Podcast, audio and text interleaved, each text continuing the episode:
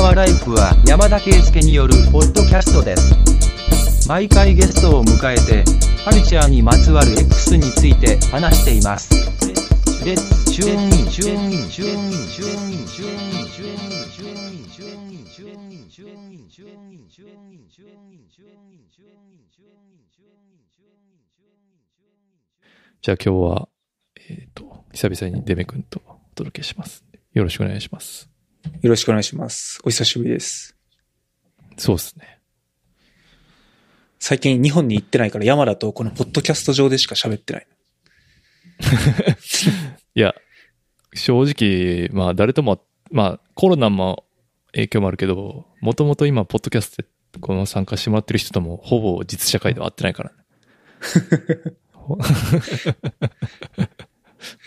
すごいな。新たな交友関係。交友関係の形だな。そうそうそう。先取りしてたか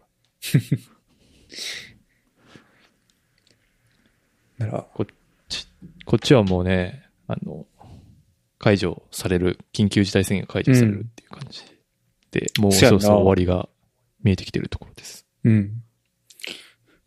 なんか、前回喋った時、こっからどうなるか怖いなっていう話をしてたけど、うまうくこう自粛パワーで、そんなになんか大ごとになってない感じでよかったな。うん、そうね。実際感染者数、死者数とか、そんなに多くないし。うんうん。うん。そう。あの、なんか、何？無策やけど、何も起こらなかったっていう、ラッキーパターンって感じかな。まあ言うてもだって自粛はしたから、その、いつもと人の出入りは違ったわけやろ。ああ、そうね。はいはい。そうですよ。うん。だから。え、仕事はもうずっと在宅でやってたん？そうよ。もう2ヶ月が経とうとしてますね。そうやんな。俺もそんぐらい経つわ。そちらはどんな感じですか？こっちは、まあ、サンフランシスコは相変わらず、まあ東京と一緒ぐらいなのかな。でも東京よりも感染者数は多い。なんかずっと自粛、自粛というか外出規制かかってるけど、だいたい1日にやっぱり数十人から100人ぐらいは感染者が報告されてて、てか多分検査数がめっちゃ多い。あの、無料で、そこら中で検査できるから、うちの近くでもやってるし。いいけど、そうね。感染者数だけ見ると結構未だにあって、なんでこんなに外出規制してるのに減らないんかなと思ってるけど、多分その検査数がどんどん増えてるからなのかな。で、病院とか、まあ死者数っていうのはそんなに悪くなくて、サンフランシスコで言うと亡くなった人が二十数人とかかな。めっちゃ少ないな。うん。だからアメリカ全体で見ると、なんかフロリダとかニューヨークとかが大変なことになってるから、うんあの、未だになんか感染者数1日プラス2万みたいな、そんなところで 世界のトップ走らんくていいのにっていう、そういう、そう、今多分、うん、世界一感染者数増えてるから、そう。結構大変。特にやっぱ東海岸の方は大変そうだけど、こっちは、うん。西の方はな、意外と、カリフォルニア州全州全体見たらなんか LA は結構感染者出て出てるから、カリフォルニア州で見ると結構感染者いるけど、うん、サンフランシスコとかこの北カリフォルニアは今のところ、そういうなんか大災害には至ってなくて、ただやっぱり外出規制、特にこのサンフランシスコベイエリアは、あの、国とかカリフォルニア州がロックダウンに突入する前から緊急事態宣言して、いろいろ規制を借りてるから、やっぱりちょっとさビジネスへの影響は大きくて、飲食店とか結構潰れてる。みたいであーうん。あれっすよね。その雇用の流動性が高いから、あの、うん。何？簡単にクビにしちゃうし、まあ簡単に戻れる可能性も高いね。うん。結構ニュースサイトで、あの、その首、レイオフされた人数とかを会社ごとに発表してて、で、まあその、飲食店とかの、やっぱ従業員の人たちも、がやっぱり一番打撃を受けてて、それは大変やねんけど、こう、組織別に見ると、やっぱりこの、このエリア、ベンチャー企業が多いから、そういうところの、ウーバーとか、今もう大規模で数千人単位でレイオフしてて、やっぱりみんなあの。タクシー乗らなくなるから、そあのシェアライドと。か、まあ、やっぱやりたくないやん。うんうんうんうん。俺もこのコロナ騒動突入してから一回もウーバー乗ってないけど。うん。うん。で、もう、あの、もともとウーバーってその、今は、個人が運転する車に人を乗せるっていうモデルになってるけど、えっと、AI の研究所を持ってて、そこ、うんうん。あの、で、自動運転をずっと開発してるけど、そこももう部門ごと閉鎖、解散ってことになってて、うん。結構その今 AI じ、AI 人材ってやっぱり結構その研究 R&D 的な側面が強くて、あの、言ったら5年後、10年後のためにものすごい高い金額で、一、なんか有名なこう AI 関係の研究者とか開発者を雇って各企業そこに投資をしてきたけど、やっぱりその会社のビジネスが打撃を受けると、そういう部門をこう保ってなく、維持できなくなるから、結構それで今その AI 系の人が、のレイアウトが割と立て続けに報道されてたり、じゃあ、逆に、チャンスってこと？その、AI 人材欲しい会社は。うん、だからそう。今、今その体力があるところは逆にそういう人たちをガッと取れるから、チャンスなんやろうな。うん。まあそれこそうんやっぱり GAFA とかは体力あるから、うん、そうだなああいうところがより、うん、人を取ることになるんじゃないかなという気はしてる。アマゾンとかね、特に。うん、アマゾンは今、求人数上の2割ぐらい増え、増やして人取ってるって言ってるから。うん。うん。あとはやっぱりあれやね、エンタメ系。あの、うちの近くに、サンフランシスコジャイアンツとか、えーゴールデンステートウォリアーズ NBA のの本拠地あるけど、そこのスタッフも何千人単位でレイオフされてて、なんかそれぞれ2000人ぐらいずつレイオフされてて、えー逆、に、あの、本拠地、やっぱりうんうん NB、NB、MLB とか NBA の本拠地ってそれぐらいの雇用を生んでるんやなっていうのもちょっと見て驚いて、ただ今それもずっと閉鎖されてるから、うんうん。まあ、その辺はでも、復活したら、戻ってくる。そうやな。もう元通りになれば、うん。いつのになるかはまだちょっとわからないけど、生活自体はね、別に変わらず、前回と変わらず、家に引きこもって、俺は仕事は家からできるから、黙々とやってるけど、うんうんうん。でもやっぱ運動不足にもなるし、仕事の、仕事してる時間が明らかに伸びてしまってて、えそこのがちょっと課題やね。ー、ワーク、ライフバランス的な。うん。なんかき、切れ目がなく、朝起きたらすぐ仕事にが始まって、うん。夜ご飯食べた後もなんか、なんやかんや日本からこう連絡が来たりしてやってたりとか。あうんで、こう結構切り替えが難しくなってるから、ちょっと、まあうちの会社ではまだ何も決まってないねんけど、結構外を見ると、Google とか Facebook とか、現こっちの会社ももう少なくとも年内はリモート、うんうん。うん。であるとか、Facebook は一部の、あの、シニアレベルの社員はもう永久的にリモートでもいいっていう話にもなってて、えだから、割と、け、あのーは、は、自宅勤務、もしくはリモート勤務っていうのがこう、もう少し長期化しそうな雰囲気もあるから、この環境でうまくやっていく、ー、スキル？うまくやっていけるようにもうちょっとそう、自分でも考えないとなと思って。ますね。うん。あれですもんね。充実してる。充実させてるんですもんね。自宅環境今。なんか写真見まそう、したけど。だから、その話する？あ、その話にしてですか？うん。その前多分喋った時に、じ自分はもともと家にそれなりに機材揃えてたから、まあ、それなりにあるものを使ってやってますっていう感じやってんけど、ちょっとこの、まあここ最近で、あこれはもうちょっと長引くなっていうことが、こう、薄々感じてきて、うんうん。っていうのと、やっぱりその家での生産性が結構重要。その自分のプライベートの時間を守るためにも、うん。生産性が重要だからいろいろちょっともうちょっと投資をしようかなと。まあ会社からあのお金も毎月補助が出てるからいろいろうん。こう買ったりできるんやけど、そう。っていうので、えっと、一個日本から仕入れたものがあって、それがここに書いたケーブル配置トレイワイヤーって3話サプライのうん。商品やねんけど、この、結構ディスプレイとか、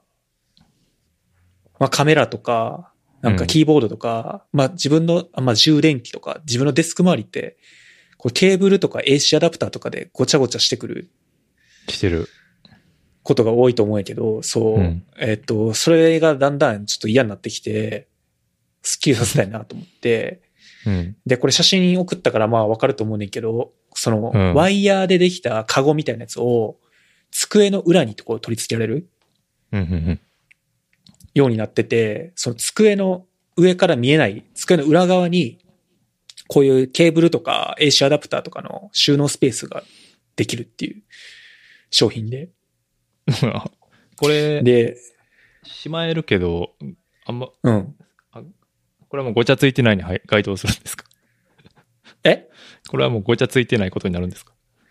見えてないからごちゃついてない。なるほど。あ、ここが、この、このトレイの中がごちゃついてるよねっていう話はあるけど、はい。見えてなければ、まあ、もういいと。なるほど。まあでもね、ま、まあまあ、まあまあ、ケーブルの、このカゴの中も頑張って整理してんけど、ああ、まあやっぱりちょっと物が多いから、確かに、ね。どうしてもちょっとごちゃついてしまってるな。うん。これなかったらもっとこう、ブラーンってなってる感じだもんな。うん。そう、ブラーンってなるし、机の上になんか AC アダプターとか出てきちゃったりとか、まあ地べたに置かないといけなかったりとかで、そうね。それは避けたかったから、うん。で、もともとアメリカで似たようなものを買って使ってるんやけど、うん。それはなんかな、なんていうの、あの、ネジで、もう、この机の板に穴を開けてねじ込むみたいなああ。やつで、で、それに、結構な量の、多分これ合計3キロぐらいあるんかな ?3 キロ分ぐらいのこのなんかケーブルとかアダプターとかを乗せてると、なんか結局その、自立、自前でキーに無理やりねじ込んでるネジやから、結構その、つなぎ目のところからだんだん、こう、ネジ穴が緩くなってきて、あで、そう。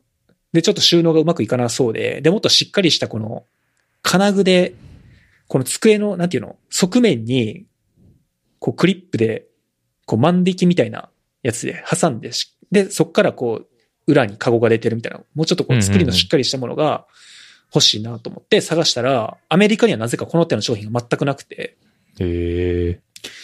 で、日本はこの三和サプライと、あと、文房具とか家具メーカーのプラスうん。がこういう商品を出してて、でう、んアマゾンって世界中に配送してくれるから、うん。アマゾンでこれ買って、で、そう、それがちょっとして届いたから、使うようになったらすごくいい。やっぱり作りがしっかり自分でネジで取り付けるやつよりだいぶしっかりしてるから、万力タイプね。重いもの入れても、そう、グラグラしないし、あとは、これ机を変えても、か、こう交換できるっていうね。ネジ、うんネジで、こう無理やり突っ込むやつじゃないから。うん。確かに。そう、配線トレイ、配線問題は僕も持っていて、うん。あーすごい欲しいんですよ、このトレイ。うん。で、気になるけど、いや、これ、そのトレイにこう配線を入れたとしても、あの、解決してないじゃないですか、見た目は。その、こうボックスとかやと、その箱に入るから、うん見えなくなるやん。うん。だけど、このトレイやと、うん。こう、もう一回隠す何かが必要になるやんか。伝わってます。うん。らそこがちょっと僕はボトルネックになってました。でも机の下やからさ、もう俺的にはこれはいいかなと思って。そうの何、何重隠すかっていう問題やけど、別に机の上普段目にしない部分、机の上からこう普段見えなかったら、いいかなっていう。あんまりそのケーブルが絡まりまくってるとかそういうの嫌やから、一応これ束ねたりして、えっと、ま、ある程度まとめてはいるんやけど、あ、でもそうか。確かにこう、上に上がるから、その、見えにくくなるよね、当然。うん。あ、てか机の上からは全く見えないよ。いや、あのー上からはそうだけど、その、そうそうそうそう。うち、そのリビング、横に置いてるからさ、そのリビング地べたに座った時に、見えるな。そうそうそう。うん。それはかなりテクが必要やと思う。それを綺麗にするには。そう。だから、ベッド布みたいなのいる。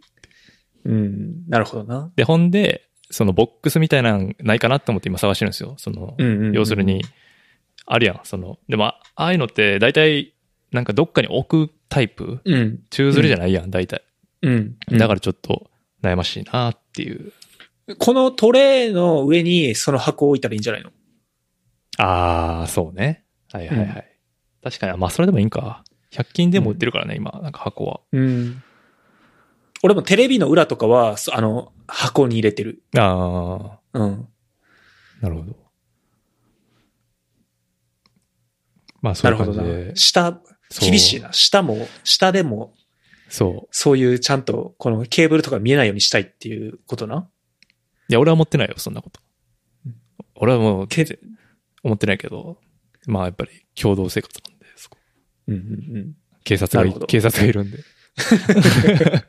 ケーブル警察あ、なるほど。が。はい。うちの場合自分の方がそこ気にするから、ああ。俺が OK ならまあ、もう大丈夫。ああ。そ逆ですね。僕はその、だから、デメの奥さん立場ですね。そうう。なるほどね。はい。確かに。それはなかなか難しいですね。はい。戦争なんでほとん でもそのトレイプラス箱は多分ありやと思う。ど。うん。うん。この、原稿シールっていうのは何ですか？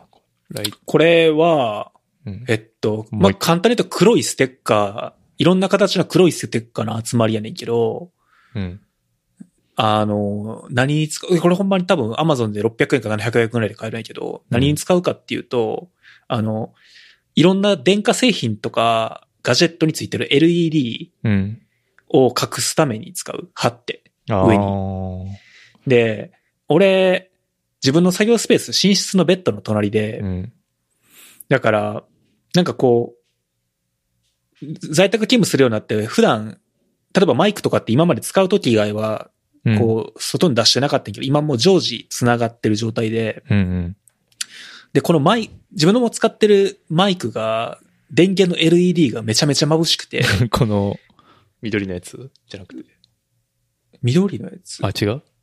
うん、この多分写真からは見えない。もう隠してるから。あ、そうなんや。うん。で、それ本当に電源、電源を示すための LED やねんけど、うん。こう、真っ暗に、部屋を真っ暗くするともう、それだけで部屋が青く、部屋中が青くなるぐらい、なんか光が無駄に強くて、うん。で、寝るのに結構妨げでどうしようかなと思ってたら、なんかそういうのあるんかなと思ったら、ちょその、このまさにその LED を隠すためのシールが売ってて、うん。で、使ってみたらよく、よかった。で、結構、うん。そういうのない？なんかずっと光ってしまってる。いらいら、ない LED。ある。あの、そ Wi-Fi の中継機がまさにそれう。で、あああ、そうそうそうそう。の、そういうのを、を隠すのにおすすめ。で、結構バリエーションもいくつかあって、なんか、光を60%消すやつもあれば100%カットするやつもあって、うんうん。うん。自分は100%のやつを買ってんけど、60%やと、なんか例えばその LED が光ってるか光ってないかは結構使う上で重要な。光やったりすると、多分その60%とかにして、まあ。寝る時に眩しくはないけど、一応ひ見たら光ってるか光ってないか分かるみたいな。一応なんか、そういう使い方もできるのかな。空張りもあるね。白とか黒とか。みたいやな。うん。うん俺はもう真っ黒の100%カットってやつにしてんけど。そいや、その白い、白いデバイスに黒で貼るとさ、ちょっとあれやんか。だから、白があるといいなと思ったらちょっとダサいなそうそうそう。う。うん。だ思ったら白もありました。そうそう。これは、ぜひ、試してみて。うん。なんか安いし、良さそうん。う。うん。でもなんか、いかなりアップデートされてましたよね、デスク。あとなんか、これはもう後ありもんなんやっけ？デスク、前回から変えたの。ああ、一個ディスプレイ？山田と、山田もディスプレイ買おうかなって言ってたけど、うんあの後自分もちょっといろいろディスプレイを見直す機会があって、うん。まあ自分のもそうやし、奥さんの。ディスプレイもあって、あの直後に、まず奥さん用に15インチっていうそのまあ言った一番ラップトップとあんまり大きさが変わらないうん。15インチの 4K のディスプレイを買って、ああ。で、それなんでそんな小さいやつにしたかっていうと、まあうん言ってもこの在宅勤務期間って1、2ヶ月かなと思ってて、うん。で、奥さん普段勉強するカフェとかでやることが多いから、うん。まあ終わったら全部こう片付けられるような。で、折りたたみ式のなんかアウトドアとかでも使えるような机と、あと、その折り、まあ、ポータブルディスプレイっていうのかなだからこの15インチのディスプレイと買ってうんうん。使っててんけど、まあ、そのやっぱ15インチで、いや 4K ってそもそも解像度がすごい高いそれで15インチってむちゃくちゃこう文字が細かくて、ああ。すごい見にくいし、うん。あとなんかまあ品質もあんまり良くない。結構レビューとかよく深センの会社が作ってる Amazon でも結構評価がついてるディスプレイやってんけど、うん。まあやっぱり15インチの 4K って、まあ、まあそれなりの値段で買おうと思ってやっぱあんま品質がよく良くないみたいで、結構色とかもどうしても気になって、うん。うん。で、まあ結局それは返品して、で、32インチの、方針転換して32インチのディスプレイを、LG のディスプレイを買って、うん。で、それを自分が使って、今まで自分が使ってた27インチのやつを奥さんが使うようにして、自分、自分のやつをお下がりで。まあな、俺の方が圧倒的に使う時間長いから。ああ、そうやな。はいはい。そう、仕事でも自分の勉強でも使うから、そう。そうやな。はいはい。うん。そう。だからまあ、それで、結局、自分の分と奥さんの分と、こう、常時、まあ、大きなディスプレイが使えるように。あとまあ、自分の、その、俺の作業スペースがベッドルームっていうこともあって、奥さんが寝てる間は使わないから、うん。まあそういう意味で自分のこう、サブ環境っていう意味でも、リビングに、その、27インチのディスプレイを置いて、うんうん。使えるようにして、なるほどね。うん。で、そう。なんで、ちょっとこれ話が、だからちょっと遠回りになったけど、この32インチのディスプレイを買うにあたって、自分も、なんか前回山田がほなんかディスプレイ買おうかなって言って結構適当に答えた。自分が27インチの 4K 使ってたから、まあそれぐらいがコスパ高いしいいんちゃうっていう話をしたけど。ちょっとちゃんと自分でももう改めて調べてみて、で、一個流行ってんのは今、その作業用のディスプレイで流行ってんのがウルトラワイドディスプレイってやつ、知ってる？はいはい。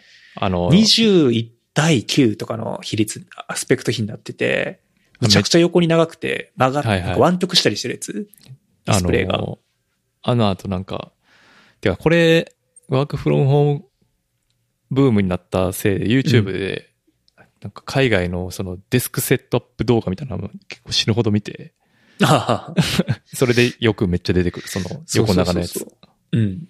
そう。あれ、結構会社では使ってる人いて、えまあ気にはなってたんやけど、えうん。で、ただ結局自分は普通に 4K、えっと、ウルトラワイドじゃない、えー、10、ん？比率、アスペクト比で言うと、19対いくつやっけちょっと忘れたけど、普通のうん。比率の、えー、4K ディスプレイにして、うん。で、なんでかで、うもうウルトラワイドのディスプレイって実はあれ、縦の解像度が 4K より小さいんだよね。ん？縦の解像ほとんど。あそう、縦の、多分そういうパネルがまだあんまり出てなくて、横には長いけど、縦の解像度がほとんどそのフル HD 180p と変わらなかったりとかうん。してて、で自分の場合ブラウザでなんかこう長い文章を読んだりとか、あとそそのコード、プログラムのソースコードでこうザーって長い文章を見たりするから、うん。テキストを見たりするから、だから結構縦の解像度はやっぱりあった方がいいかなと思って、なるほど。まあ結局だから自分は縦の解、4K ディスプレイとか縦の解像度が結構あるから、うん。まあ、そっちにしたと。ええうん。ただやっぱ作業用途で考えると、そのウルトラワイドやと、自分の場合 4K で縦に、こう、右と左にそれぞれ一個ずつなんかこうアプリを表示するみたいに。してるんやけど、つまり真ん中が切れ目になっちゃうんだよね、その二つのアプリの。えっ、と、その、Mac ディスプレイの真ん中が。と、あ、え？どういうこと？あ、そあの、大きいディスプレイのってこと？そうそうそう、大きいディスプレイの左右に、それぞれ、こう、アプリを二つ表示してるね。今、半分ずつ。ああ、まあ、4K だと全然それでも十分なスペースがあるからそうやってるんやけど、うん。それをしたら、ちょうどそのアプリのつなぎ目が自分の目の前に来る。えー、ディスプレイの中心に来る。あはいはいはいはい。あ、理解した。はい。だからどっちのアプリを見るときも微妙にこう目線とか首を傾けないといけなくて、うん。でそれは別にもともと前のディスプレイでもそうやって俺は慣れてるんやけど、うん。ウルトラワイドだと横にすごい広いから、うん。今度多分3つ縦に並べたりできる。あ3つ横にか。あだから3つ横並びにアプリを表示したりできて、真ん中になんかこうメインの作業するドキュメントを開いて、左右になんか参考にするためのドキュメントを開いたりとか、まあ、3つ開けるから、こう自分の正面に、表示できるね。うん。なるほどな。で、やっぱそれは結構いいらしい。自分は使ってないのでまだわからないけど。なるほどな。うん。っていうのはあったけど、結局自分は、なんか横に広、あれは見た目がどうしても、やっぱり自分にはと違和感が横に広すぎるように見えたのと、うん。縦の解像度がやっぱり自分の欲しいだけないから、まあ結局それで 4K の32インチ、ちょっと一回り大きくして、なるほどなにしてみた。うん。だから前回からの、のうん。なんでいるやっぱディス、まあいっぱい表示できた方がいいから。ああ、縦の解、解像度はなんでなん？ん？どういうこと？解像度、まあだからある程度文字をち、なかいたたくさんの情報量を表示するためにある程度文字を小さくしないといけなくて、ああ、なるほど、ね。で、文字を小さくしても読みやすい文字を表示しようと思うと、やっぱり解像度が高い方がいい。なるほどね。うん。僕はもうフリマアプリで買いましたね。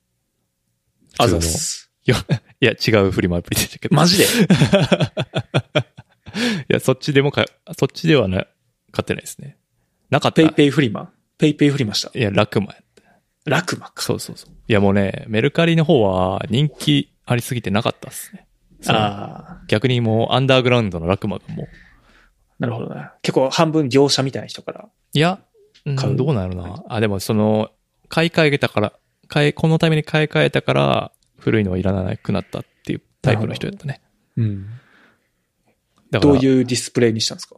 なんかデルのゲーミング用の、なんかうん。4K じゃないですね。だから、普通に24インチの、うん。フル HD の24インチで、うん。で、iMac が必要な、もともと iMac をメインに使ったんで、その iMac も映したかったんで、HDMI2 個付きっていう条件で探してて、で、仕事用のノーパソと iMac を両方させて、画面で切り替え切り替えて使えるそうそうそうそう。なるほど。そういう用途で探した結果、えー楽まで買うっていううん感じでしたね。なるほどね。はい。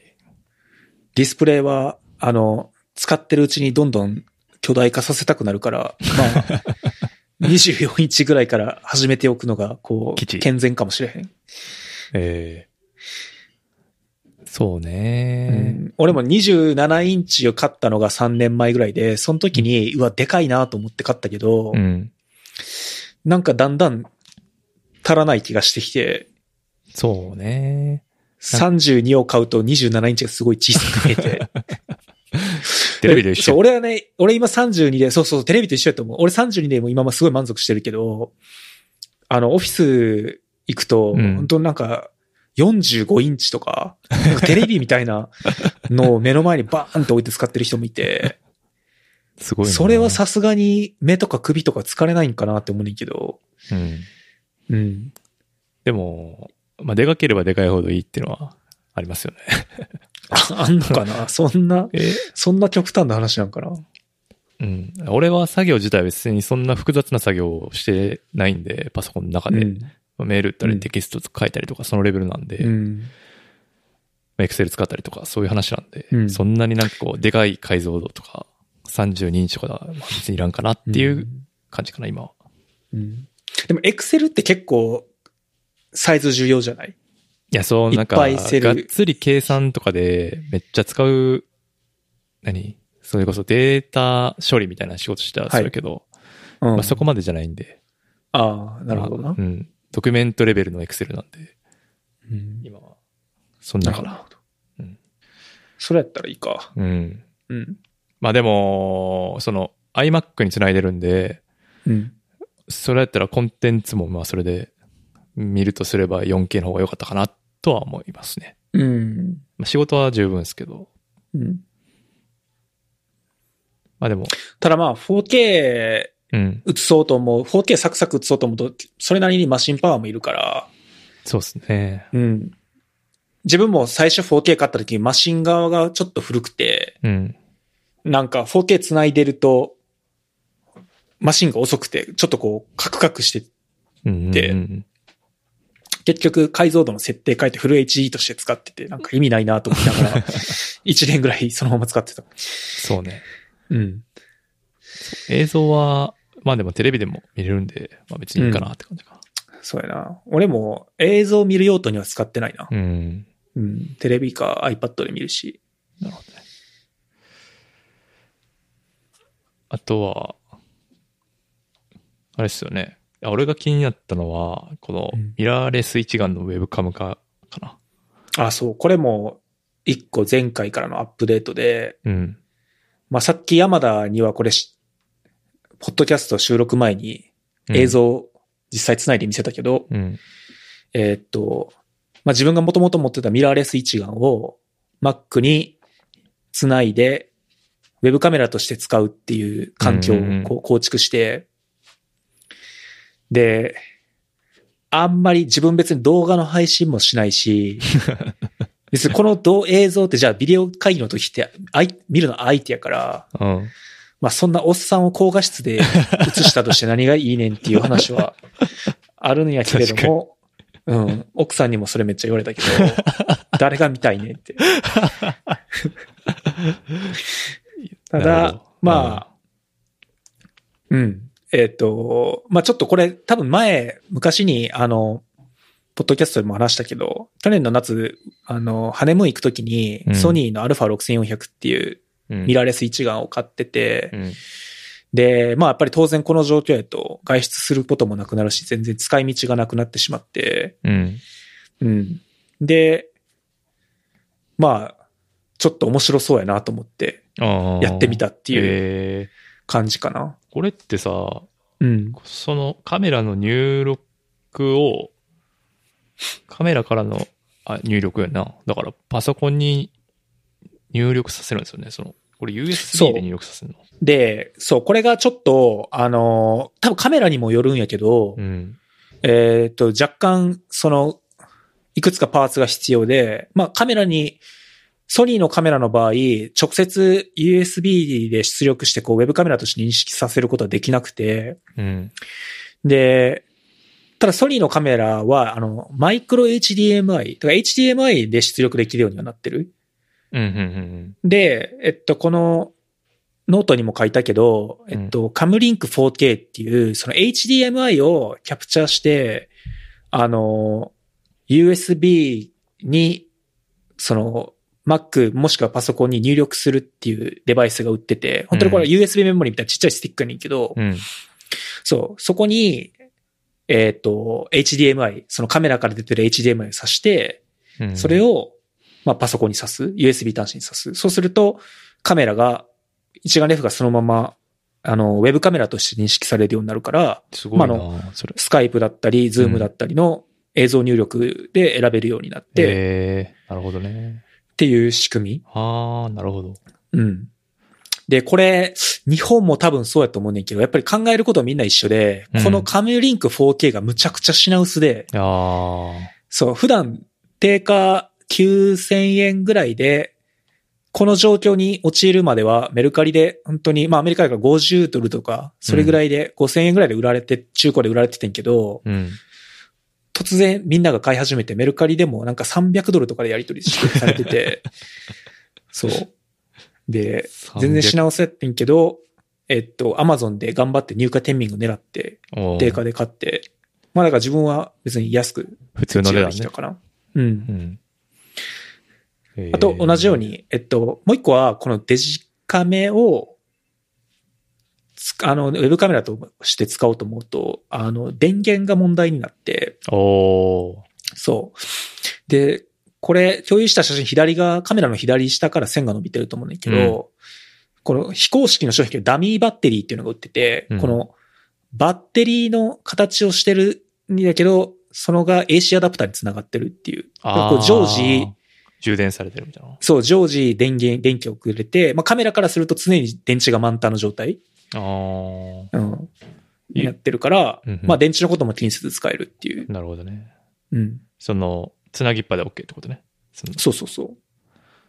えーいやもう、これ完全にだってあれっすね。そう、見た目、デスクの見た目 YouTube で配信する人の見た目ですけどね。そう、この、このキャムリンク 4K っていうのも、その、うんもともと、あの、ゲーミング、ゲーム配信者向けの、なんかうんガジェットのメブランドで、台湾のブランドなのかな、えそうそう。だから完全にこれゲーム配信者用の、YouTuber とかゲーム配信者用のガジェットやねんけども、ーうん。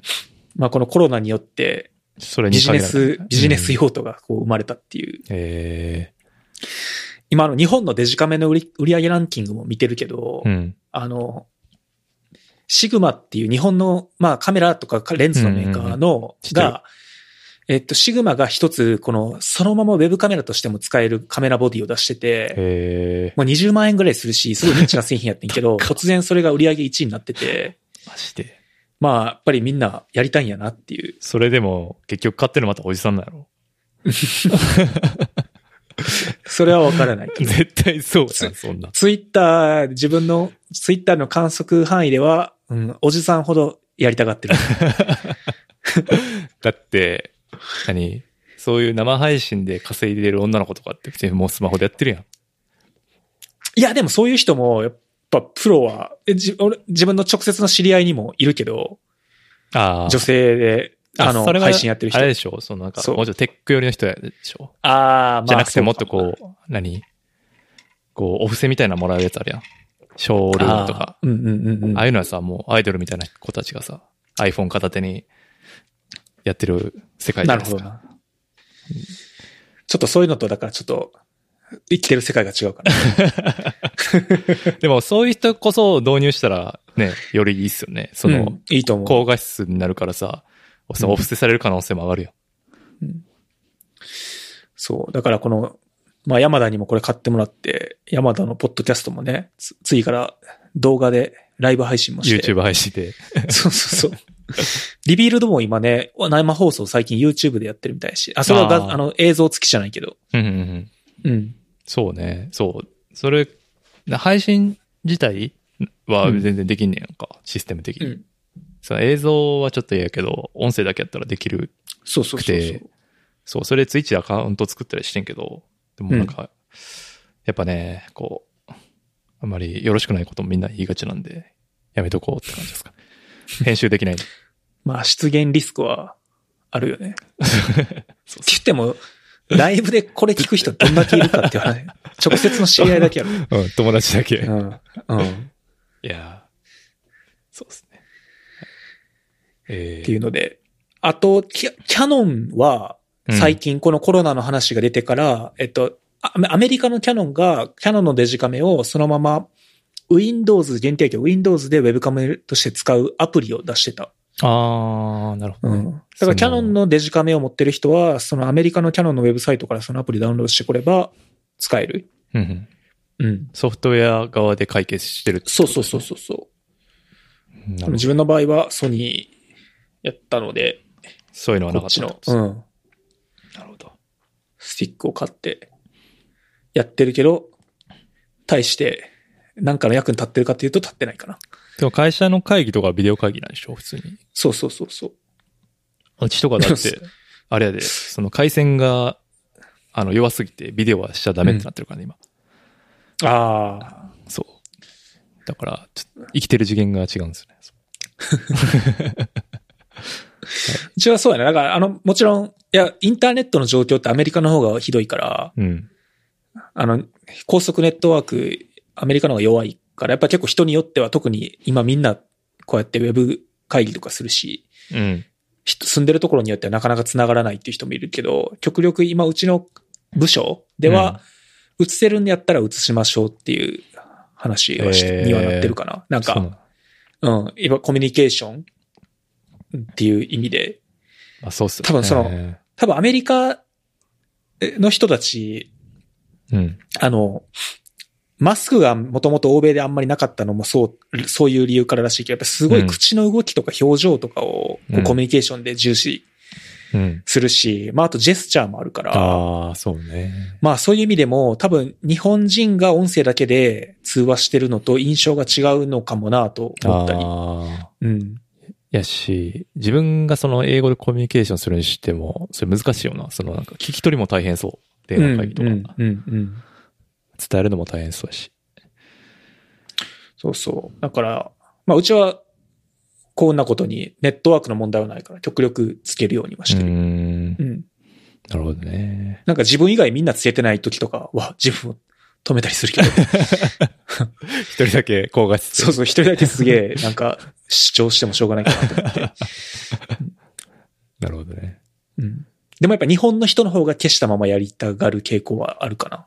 まあ、そうっすよね。んあんまり、そんな、誰が見たいねんって感じもあるからな。こっちの人はね、結構100人ぐらいの全社会議みたいな、うん。100人どころか200人ぐらいか、うん。ぐらいいる全社会議でも結構つけたままやってる人とかんいたり、うん。結構気にしない人は気にしないみたいで。ああ。うん。まあ、そういう、ね、は強いメンタルがあれば、全然いいんですけどね。なかなか、厳しいかな。そんなとこですか？うん。このウェブカメラ周りは結構今品薄、うん、になってるね。普通のあの、普通の USB ウェブカメラも、ウェブカムも品薄やしね。うんうん。まあでも、仕事だけじゃなくて、普通に、何、オンライン飲み会とか、そういう用途もそうそうそうそう。ズーム飲みとかでね。うん。うん。あとは、なんですかね。ああ、それで言うとですね、その,その電話会議とか、その辺の話に通ずるんですけど、こう、新しいテクノロジーを導入することが難しすぎて、ちょっとアドバイスが欲しいですね。ななんて、どういう、どういう、何をどこに導入しようとしてどういう難しさがあったの？まあ、このテレワーク環境になってですね、そのコミュニケーションの取り方って一つ課題になるじゃないですか。うん。で、会社でマイクロソフトなんで、まあ基本チームスなんですよ。うん。そのチャットサービスっていうのはね。だけど、そのチャットサービス自体にまず馴染みがないから、まずその導入からしないといけないんうん。ですよ。で、僕、でも、何？そう、このパツケス、ポッドキャストで何回か話してるんですけど、その、みんなもうメールでコミュニケーションしてるんですね、今、普通に。うん。うん。でも会話みたいなメールとかも山ほど発生して、してるんですよ。したりしてるんですよ。うん。で、そういう時に、まあそういうチームスがあるんで、え、これ、こうこうこうで便利なんで、使ったらどうですか？みたいな提案をするんですけど、うん。なかなかこうみんな使ってくれないっていう話です。うーん。で、その、簡便さを伝えても、その最初のその、なんか覚えなあかんことあるやん。まあ、なんていうか、その構造というか、うん。チャットシステム自体の。それを覚えること自体目標絶するみたいな感じなんですよね。うんだそういう時に、あれじゃないですか、そのテック業界っていうのは、こう、常にこう新陳代謝あるじゃないですか。そのうん。サービスっていうか、その技術とかコミュニケーション取り方とかも含めて、うん。うん。そういう時にこう、どういう工夫してるかなっていう質問。なるほどな多分その、だから対象になってる人の、うん。なんて言ったらいいんやろ多分、気概が結構違うのは、まあ今山田が言った通りあると思うから、同じようにはいかないかもしれないけど、うん。うん、でも、ツールをこう導入するときって結構2段階あるなかなと思ってて、まあそもそもそのみんなにログイン、アカウント作ったりログインしてもらうために、うん。その、っていうのがまず一段階で、一段階目で、そのためには、まあ、うん。その山田がやったみたいな、だからどういう用途で使うと、今までのやり方に対してどういう、まあ、利点があるよっていうのをこう説明して、イメージしてもらって、まあ、とりあえず入れてもらうっていうところが一つ。うん。で、結構でも、その先も難しくて、結構そのみんなが日常的に使う状態に持っていくためには、そう。結構、なんて言ったらいいんやろう。そのエヴァ、社内エヴァンジェリストというか、やっぱり、まあそもそも自分がこう率先して使って人をそこに巻き込んでいくっていうのも必要やし、あとやっぱこういうツール系でやっぱ大事やなと思うのが結構その、結局オフィシャルのなんかドキュメントとかだけやとみんなあんまり読まないし、使い方になんかこう、なんて言ったらいいんやろ、無秩序というか、カオスになって使い方が。で、うん。結局それで、その、社内でのそのツール自体の利便性が損なわれて、あんまり普及しないみたいな。めっちゃそれ。うん。っていうのがあるから、結構その、利、利、利便性、その、いジェネラルなそのツールの利便性とかを伝えることも大事だし、そのう、ん。利用ポリシーというか、実際に、じやっぱり、ツール自体は共通のものやけど、会社の中でのユースケース、ベストなユースケースってのはいろいろあるはずで、うん。こういう時にこういう風に使うといいですよっていうポリシーをこう決めてそれを落とし込んでいく。うんうんうん。っていうのが結構2段階目としてツールをは、なんか実際にみんなが使える状態にするまでに、結構そっちの方が時間かかる。うん。ああ。うん。っていうのはあるかなと思って。ちょっと、俺、俺はさ、Teams じゃなくて Slack やから、Teams で使ったことなくて、あんまり具体的なことわからないけど、多分その、チャットルームみたいなのがあって、それぞれにこう、プライベート、パブリックみたいな属性があったりとか、チャットルームの名前があったりとか、なんかそういう感じだよね。一緒一緒。そうそう。だうん。だから例えば、そのパブリックとプライベートのポリシーやったりとか、例えばみんなが個別で1対1の会話を全部プライベートでやったら、それはあんまりメールと変わらなかか、変わらないわけで、うん。じゃあどれぐらいパブリックにしていったらいいのかとか、じゃあパブリックにしたときに、いろんな人からいろんなものが見えるようになるから、うんじゃあそのルームの名前の命名規則とかをある程度決めていかないと、なんか、うん結局、もう適切な、このトピックに関しては適切なルームがあるのに、なんか見つけられなくてなんか似たようなルームがこういっぱいできて、結局断片化しちゃうみたいな。うん。とか、そうそう、チャット、チャットツールやと、そういうなんか問題がこう、多分予想されるけど、うん、だからその辺をこうポリシーを決めて、ある程度考えずに使えるようにしてしまう。ああ、なるほどな。ってなると、その、まあ、プラクティスがこう、浸透して、そのさ、そのツール自体の利便性が最大化されるから、まあ、お確かに稲使おうかなってなりやすいんじゃないかなっていうう。ん。ああ。そうね。だからそのユースケース作るのがさ、こう、うんコミュニケーションツールの場合はさ、俺俺今一人なわけよ、そのこと言ってるのは。うん。だから何人かいないと成立しないやん。こう、うん。伝わってますかね、その意味が。うん。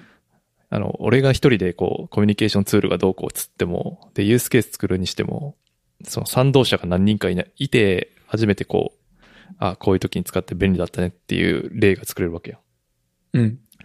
だからなんかそれができなくて大変やなって今思ってるんですよね。うん。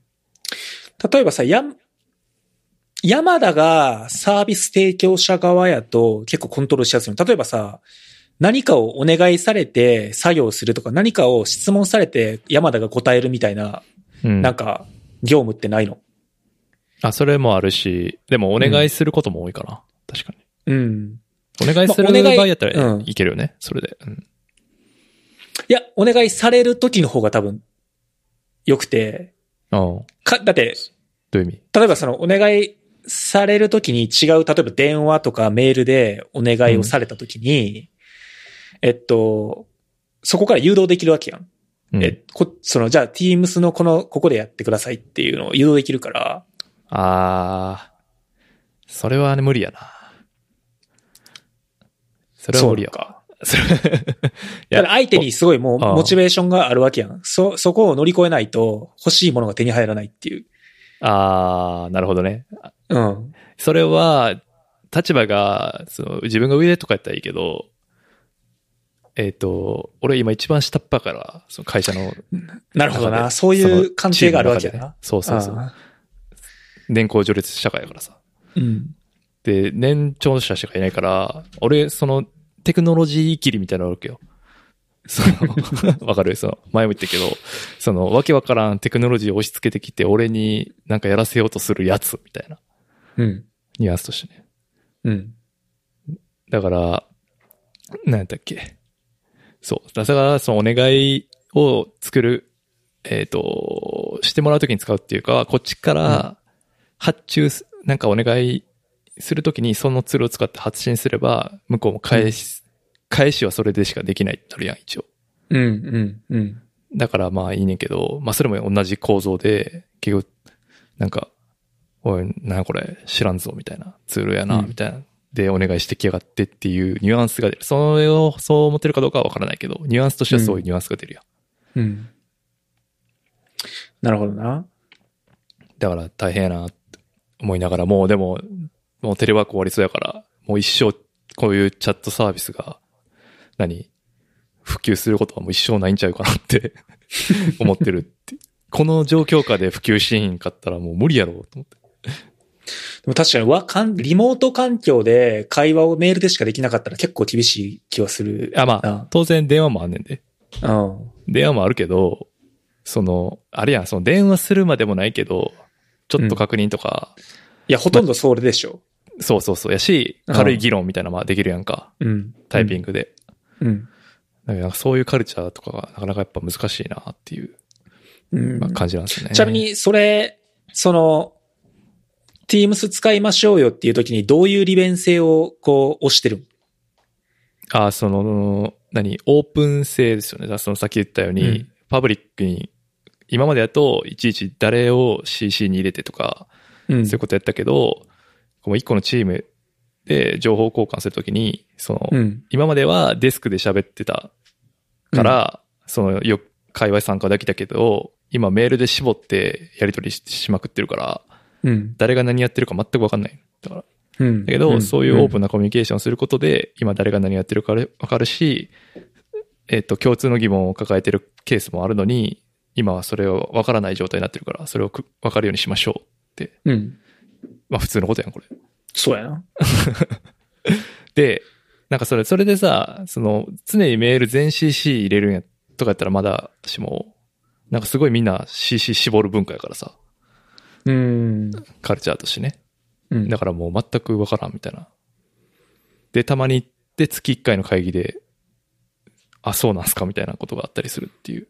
ああ、それはあんまり良くないな。そうそうそう。うん。まあ、その、情報の捉え方っていうか、そもそも、その、オープンになることあんまり好まない文化うん。っぽいので、うん。まあ、そこは多分そもそも前提と全然違うんですけど、うん。なんかその辺のギャップが結構えぐいなと思ってて。で民主主義っていうか、で民主主義的価値観で言うと、その年寄りしかいないからさ、うん。そう今の日本と一緒やけど、その、なんていうか、声が通ら、通りにくいし、まあ利便性を伝えるにも、伝えてるけど、まあ、触手が動かないっていうのは、まあ、まあわからんでもないところはあるから、無理くりね、おおいこらっつって、もう言えないからうん。大変やなっていう最近です。まあでも、ユースケースを作るっていうのは確かにそうですね。うん。例えば部署内に一人でも興味ある人がいたら、その人とのさ、なんか業務は、ね。切り替えるとかそうそうそうそうそう。まあ部署外でもいいし。そうそうそうそう。うん。そうなんですね。で、なんかそれに関わる連絡を部署内の他の人が求めてきたときに、ああ、それチームスのここにあるんで見てくださいって言えば、自然に誘導できるよね。そうそうそう。うん。それをね、言う勇気がまだないんですよね。うん、そう、だからその辺がね。まあ、それがね、言える雰囲気っていうのは確かに、あの、ない、ないとできないのは確かに理解できるから、難しいな。うんそうそうそう。多分、や山田はやるべきことそれやれてるんやろうと思うけど、そう。結構やっぱね、特にその何かを置き換えるようなツールの時って、やっぱり確かに、ボトムアップで言うだけやと結構厳しくて、うん。なんで変えなあかんねんとか、やっぱりなるから、結構そういう時、は強いこう信念を持った人がトップダウンでやらないと変わらないっていうのは確かにある。あの、全くもう今まで解決手段がなかった課題を解決する新しいツールとかはまだ入れやすい。ああ、そうね。そうそう。うん。けど、例えばチャットツールとかだと、いやもうメールと電話で今満足してるしって言われてしまう、そう思ってる人に対しては、やっぱり邪魔、余分なコストに見えてしまうから、うん。そうそうそう。うん。そうなんですよね。けど、それを、だから、こう、部署のリーダークラスの人から攻めるの方が、攻める方がもしかしたら早いかもしれんな。そうそう。うん。と、最近は思ってる。うん。けど、まあそんな感じやのにさ、そう会社、みんな、早くみんなで仕事したいですねとか言ってるわけですよ。いやいやいやいやって。だからそれを解決するためにツール提提案してるのに会社行きたがって意味ないやんと思って。結構さ、あの、部署オフィスに、こう、し出社してた時は、部署内で割とこう、デスクで雑談とかはあった？そうそう。まあなんか軽く聞い聞いてて、なんかそれを隣で聞いた人も、いや、実はみたいな感じのパターン結構あったから、うん。まあそれがなくなってる感じかな。うんあったあった。だから雑談はあった。なんかその、業、業務に全く関係ないレベルの雑談とかは？ああ、それもあるよ。うん。なんかそういうのからやってみたら、そういうのがやっぱり今リモートやとやりにくいから、Teams でちょっとそういう場所作ったから、みんな覗いてくださいね、みたいな。それだとさ、あんまり業務に、こう、クリティカルに影響する部分じゃないから、みんな、ハードルが下がるんじゃないかな。で、あ、Teams 結構便利やんって、それでなってくれれば、こっちのものやし。そこで問題なのが、その、職場での雑談は俺は一切してなかったってことですね。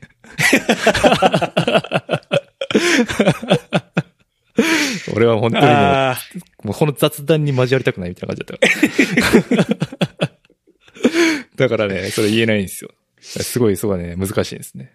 ー Teams を普及させるためならと思って、ここでちょっと、キャラクターをチェンジして、そう。だから、ほのめかしはしたわけ。その一応その、その仕事ごとのチャンネルを作ったけど、一般っていうのが最初からあるんよ。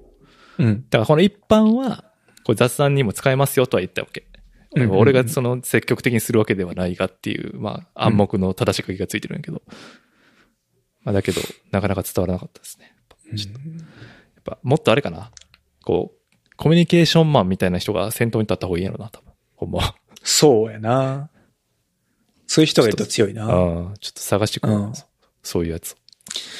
うん基本、やっぱこういう、まあ、あの、ツールもそうやし、新しい業務フローとか、うん。そういうのって、やっぱり突破力ある人がもうバチンと入れ、進めてしまって、既成事実化して、そっからも問題があったら修正していくみたいな方が、やっぱりうまくいくかな。結局、事前に承認取ろうと思うと、完璧な計画っていうのはないから、絶対どこかいや、それって今までの方法に対してこういうとこ良くないやん、みたいな。ななんかそのマイナス。ス面ばっかりこう注目されて、はいはい。で、それを解決しようと思って前に進まないっていうことがあるから、うん。で、それ、うん、それはなんか会社の大小関係なく多分起きるから、結構自分は、もうバチンと、とりあえずやるぜって言って。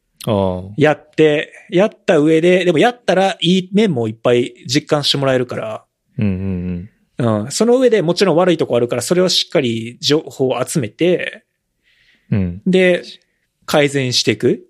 なるほどね。で、もちろんそれやること自体が目的じゃないから、ほんまにそれで誰もついてこれなかったり、やってみたら、いや、思ったら良くなかったら、もちろんやめたらいいんやけど、うんうんうん。うん、なんかバチンとやってしまった方が前に進めやすいっていう印象はあるかな。そうですね。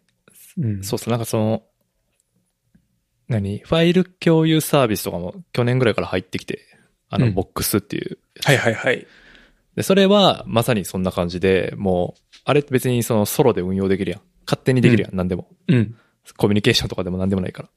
だから、いろんなことを、こういう機能があるんで、こうしたらめっちゃ便利なんで、こうしましょうってやって、今いろいろやってるんやけど、俺は。そうそう。だからそういう、そう。それでみんな、あよかったねっていう感じでは受け入れてはくれてるんで、そういう土壌はあるんですよね。ただ。なるほど。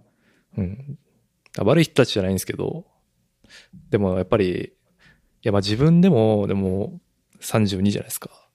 うんやっぱり年取ってくると、そういう、何？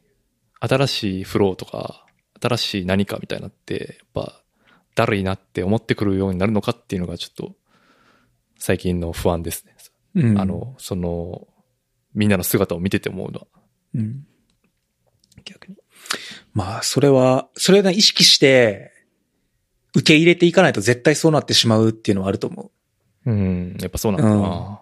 う。うん。じ、自分はそうやな。特に、自分の環境やと自分より若い人もかなり多いから、うん。なんか、まあ若い人だったり、か経験が自分より浅い人のがもうすごい増えてきたから、で、そういう人からこう提案を受けたときに、いや、自分のやり方でうまくいってるつもりやのにって、やっぱこう、はあ。頭をよぎることは全然あるけど、うんそれを意識して話を聞いて試していかないと、自分が老害化していく一歩やから、結局それは自分に返ってくるから、絶対そうやんな。うん。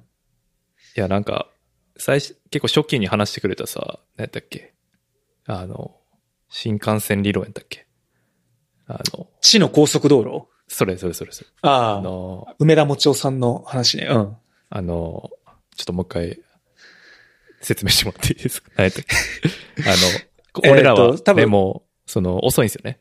僕らは。僕らは。まあ、いろんなテクノロジーの、テクノロジーの進歩とか、まあ情報が増えてきたことによって、まあ何かスキルを身につけるときに、現代、まあ日々日々そのスキルを身につけるためのスピードは上がってくるし、そのハードルがどんどん下がってくるうん。っていう話やね。そのいろんな、例えば、まあその業務フローにしたってベストプラクティスってネットで調べたり本を読んだりすると、うん。いろいろ出てくるし、まあ、例えば勉、数学とか英語の勉強一つとっても昔より格段に良質な情報がほぼ無料で手に入る状態になってるから、うん。うん。だから、まあ、基本的に若若い人の方が優秀っていう前提で動かないと、いろいろ、その前提がないと、いわゆるその老害化のリスクうん。高しっていう、高しってことですね。そう、なるから、いやーそれはね、すごい気をつけてますね、最近。うん。気をつけてるっていうか、うん、そう、そうそう。今はその、僕は逆に若い人がいない状況なんでないんですけど、将来的にそうなった時とか、その、何、危険やなっていうのが、見てて思うっていうか、うん。そういう話でしたね。すいませ。んね。特に最近、うちの会社、インドのあの IIT、えっと、きっとうまくいくあの映画の、はいはい。あの、あの舞台になったあのインド一の工科大学うん。そう、あそこの新卒の学、エンジニアがすごい多くて、うちの会社。えやっぱ彼らってそのもう、元からグローバル、もう学生、高校生、大学生の時からグローバルな環境でエンジニアとして活躍するっていうのを見越してずっと生きてきた秀才たちやから、もうなんかその、まあ、精神的な成熟度合いもそうやし、頭のす、なんかこうスマートさとか、ー、うん。もう全然違うしその上で、その、やっぱり情報の収集力、その、うん。まあ、世界トップ校で、英語で、インターネットをネイティブの状態で、こうんその、この、この世界で、えソフトエンジニアとして活躍するっていうことを目指して何年も生きてきた人たちだから、ものすごい、こう、量の情報、こう、情報を常にインプットしてて、だから、やっぱりその彼らと話すと、もう年は言ったらだから10個とか離れてるわけやけど、うんそう。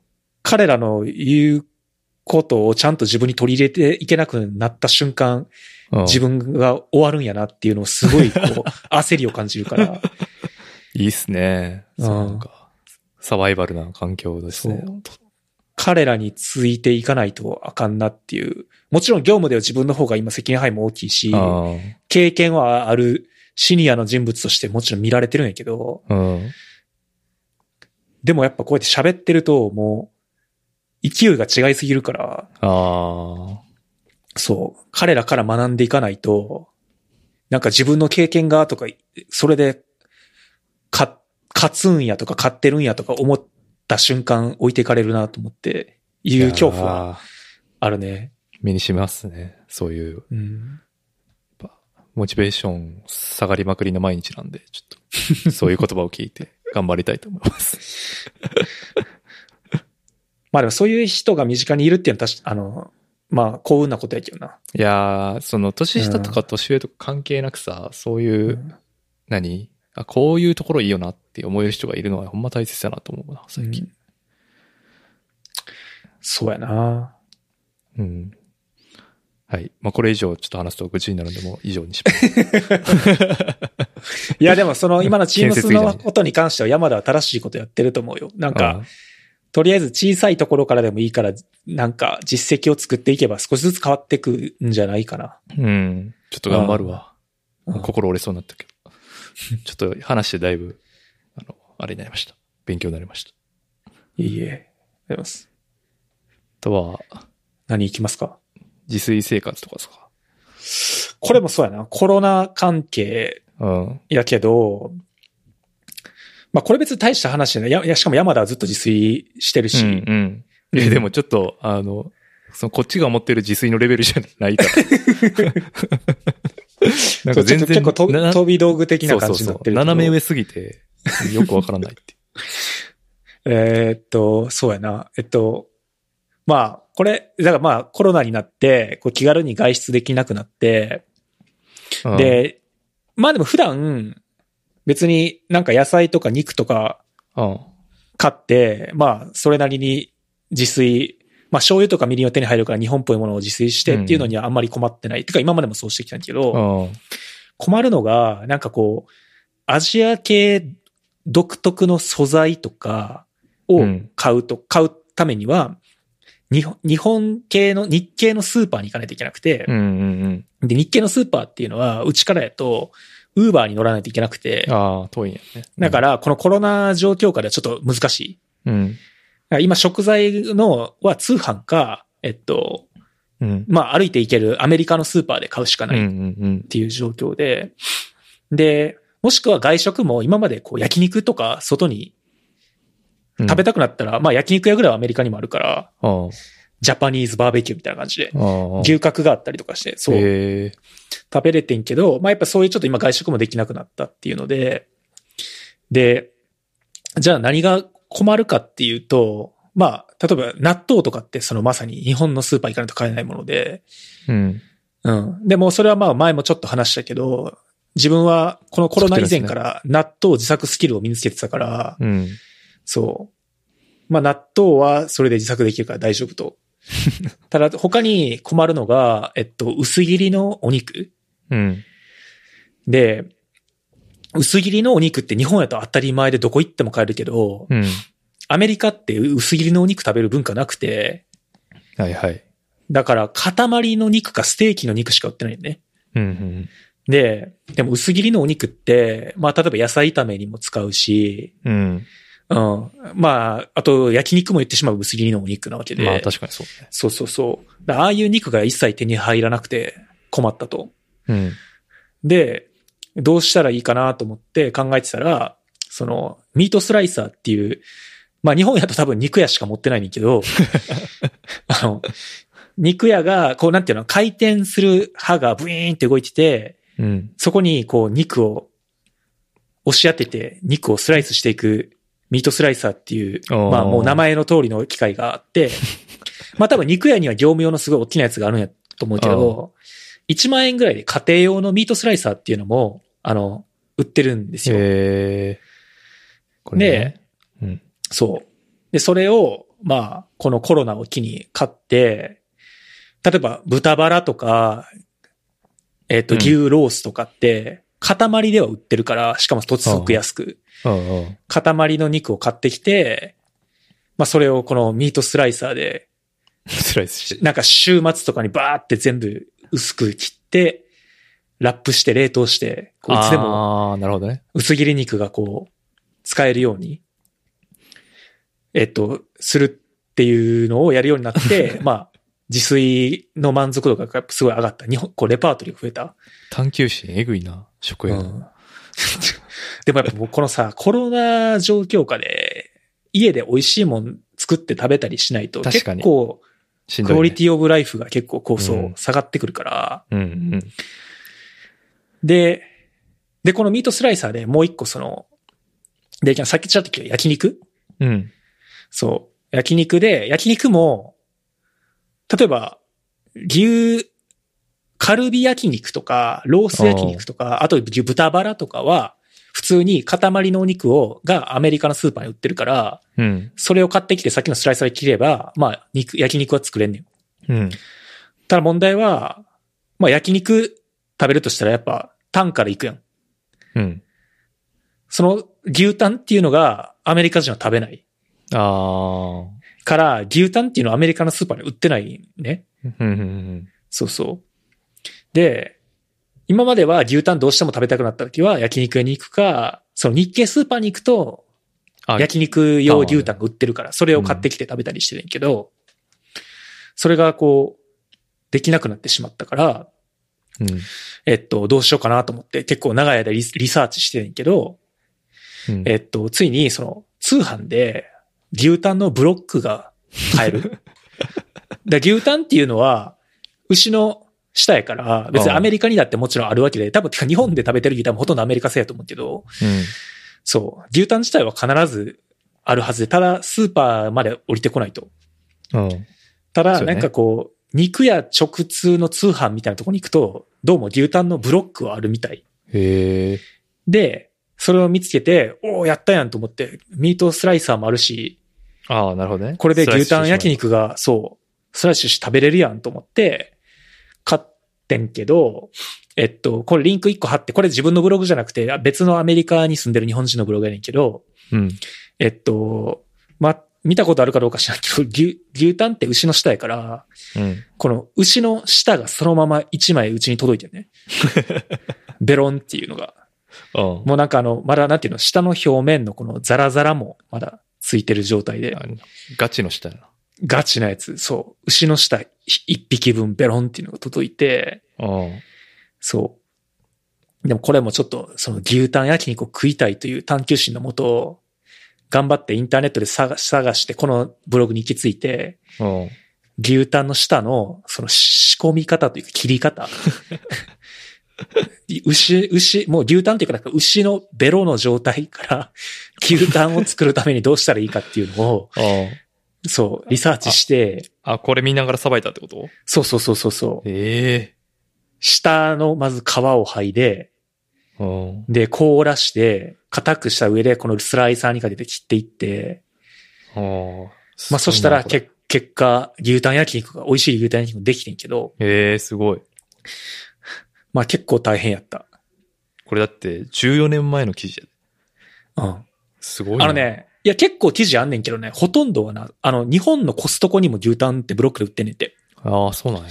で、その記事がすごい多くて、でもにコストコの牛タンは違うね。初心者用やねん。あの、その、ベロどのベロのザラザラのこの表面の皮はもうすでに取られてるねん。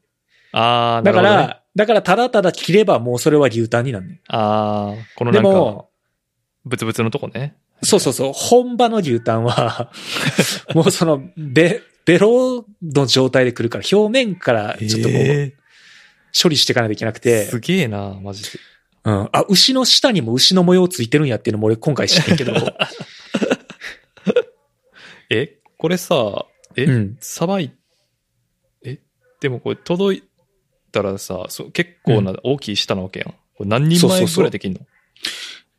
何人前あのな、重さで言うと、でもな、そんなに多分、大きな牛じゃないのかな？大きさで言うと多分2キロ、2キロなかったな？1.5キロぐらいで、ええ牛タンで言うと皿で、多分お店のお皿で言うと、10、10皿分ぐらいかな？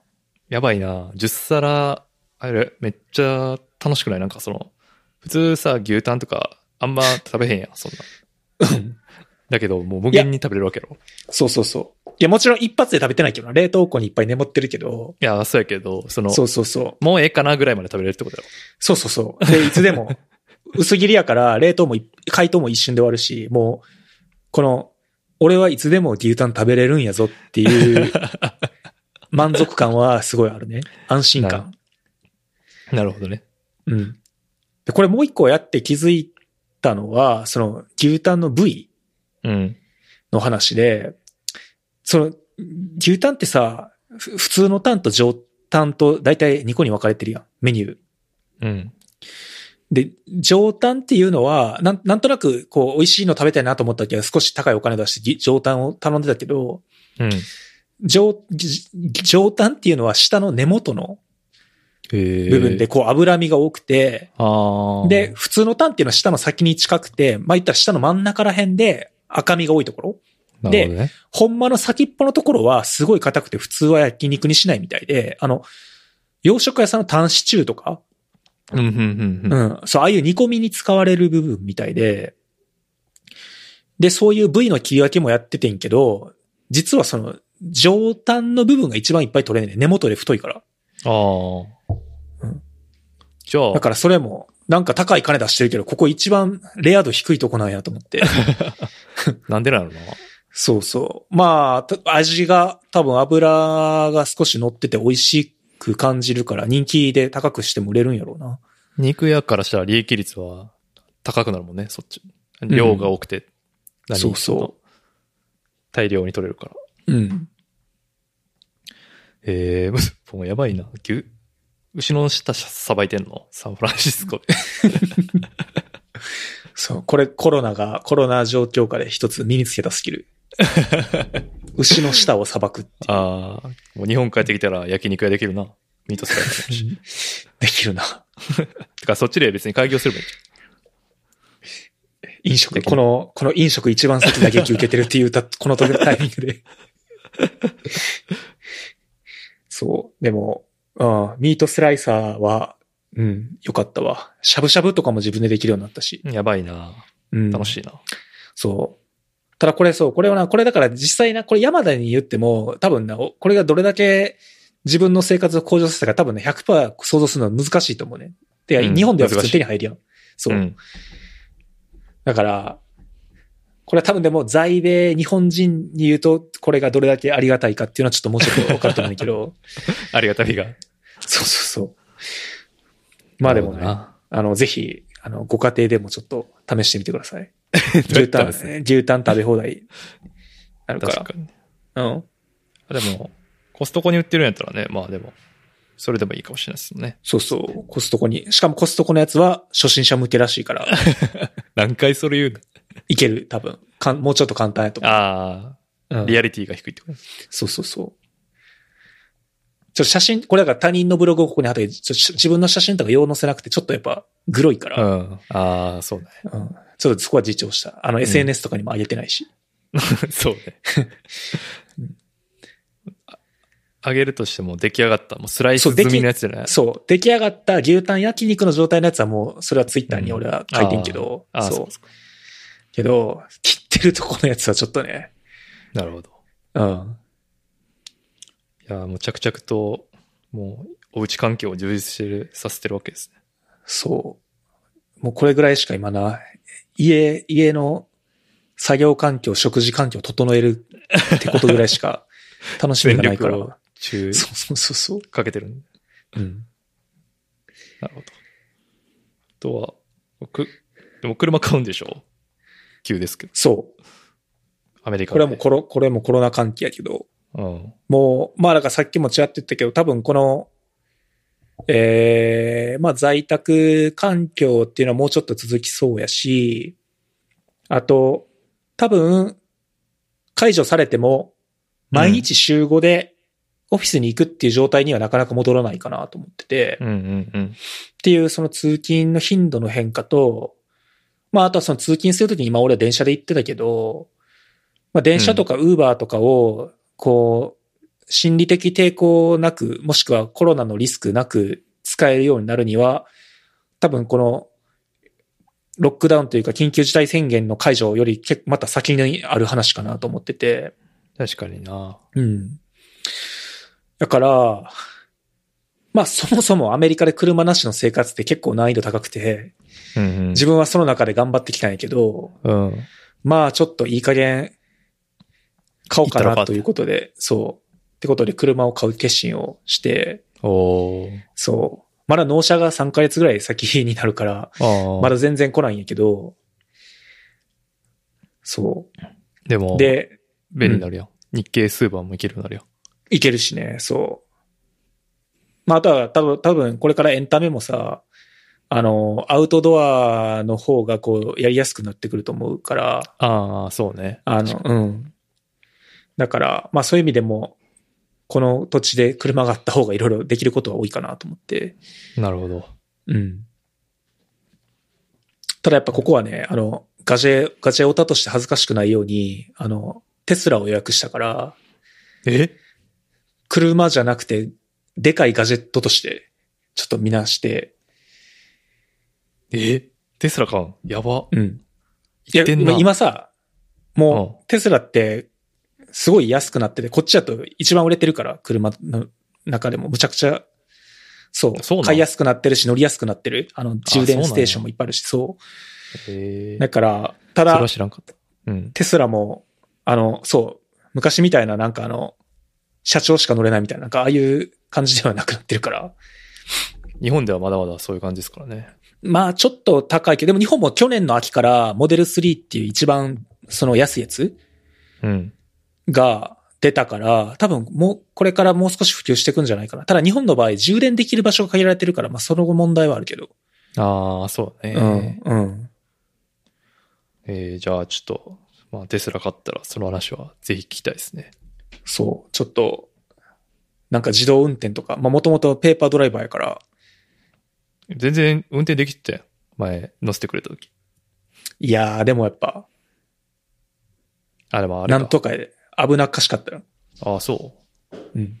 まあ、と、あれかな？都会やから余計ってこと ?LA とかまあそうやな。そうやな。サンフランシスコは多分もうちょっと運転難しいと思なるほど。う。うん。っていうのと、まあ通勤とかに使うと、今まで電車の中で自分で本読んだりとかできてたのが、うん。できなくなるわけやけど、あやっぱり自動運転にするとその中でのこう、精神的負担は、運転に取られる精神的負担が減るやん。あ。ああ。そうそう。っていうのもあって、極力自分のその時間とかに影響を与えないようにしたくて、なんか運転するじ時間ってすごいやっぱ無駄やと思うから。うん。うん。まあっていうのもあって、まあでも、あと駐駐車とか苦手やけど、駐車も自動でやってくれるから。そう。まあそういう意味でもいいかなと思って。えー、楽しみやな、それ。うん。まあちょっと、まだ、もうちょっと、多分次回喋るときはまだないと思うねんけど、手に入ったら、ちゃんとレビュー、ガジェオタ目線でレビュガジェーするから。オタ目線でのレビュー。うん。ちょっとあんまり日本では参考にならなそうな話です。まあだからこそ新鮮な情報として、確かに。うん。そん、とりあえず、そんなとこですかね。コロナ関連は。そうやなああ、もう一個だけコロナ関係の一個書いたんやけど、この Amazon プライストラッカーのキーパーって知ってる？知らないです。これ、まあ、俺は前から使ってたけど、やっぱコロナの状況になって、いろんなものが通販で手に入りにくい、なんか人気商品とか転売とかで、で、手に入りにくくなった中で、やっぱすごい自分これ便利やなと、助かるなと思って使ってて、うん。日本の Amazon にも対応してるから、ぜひ使ってみるといいねんけど、Chrome のエクステンションで、うん。で、これを入れた状態で、Amazon の商品ページを開くと、うん。過去の商品、あの、値段の履歴が出るねん。おー、なるほど。だから、なんかその価格が転売されてなんか不当に上がってるなのものなのか、まあ妥当な価格なのかっていうのもわかるし、うんうん。あとはプライスのアラートが設定できて、いくら以下になったら通知してくれみたいなことができるの。おー。だから、例えばやけど今、ニンテンドースイッチってめちゃめちゃ品薄で、はいはい。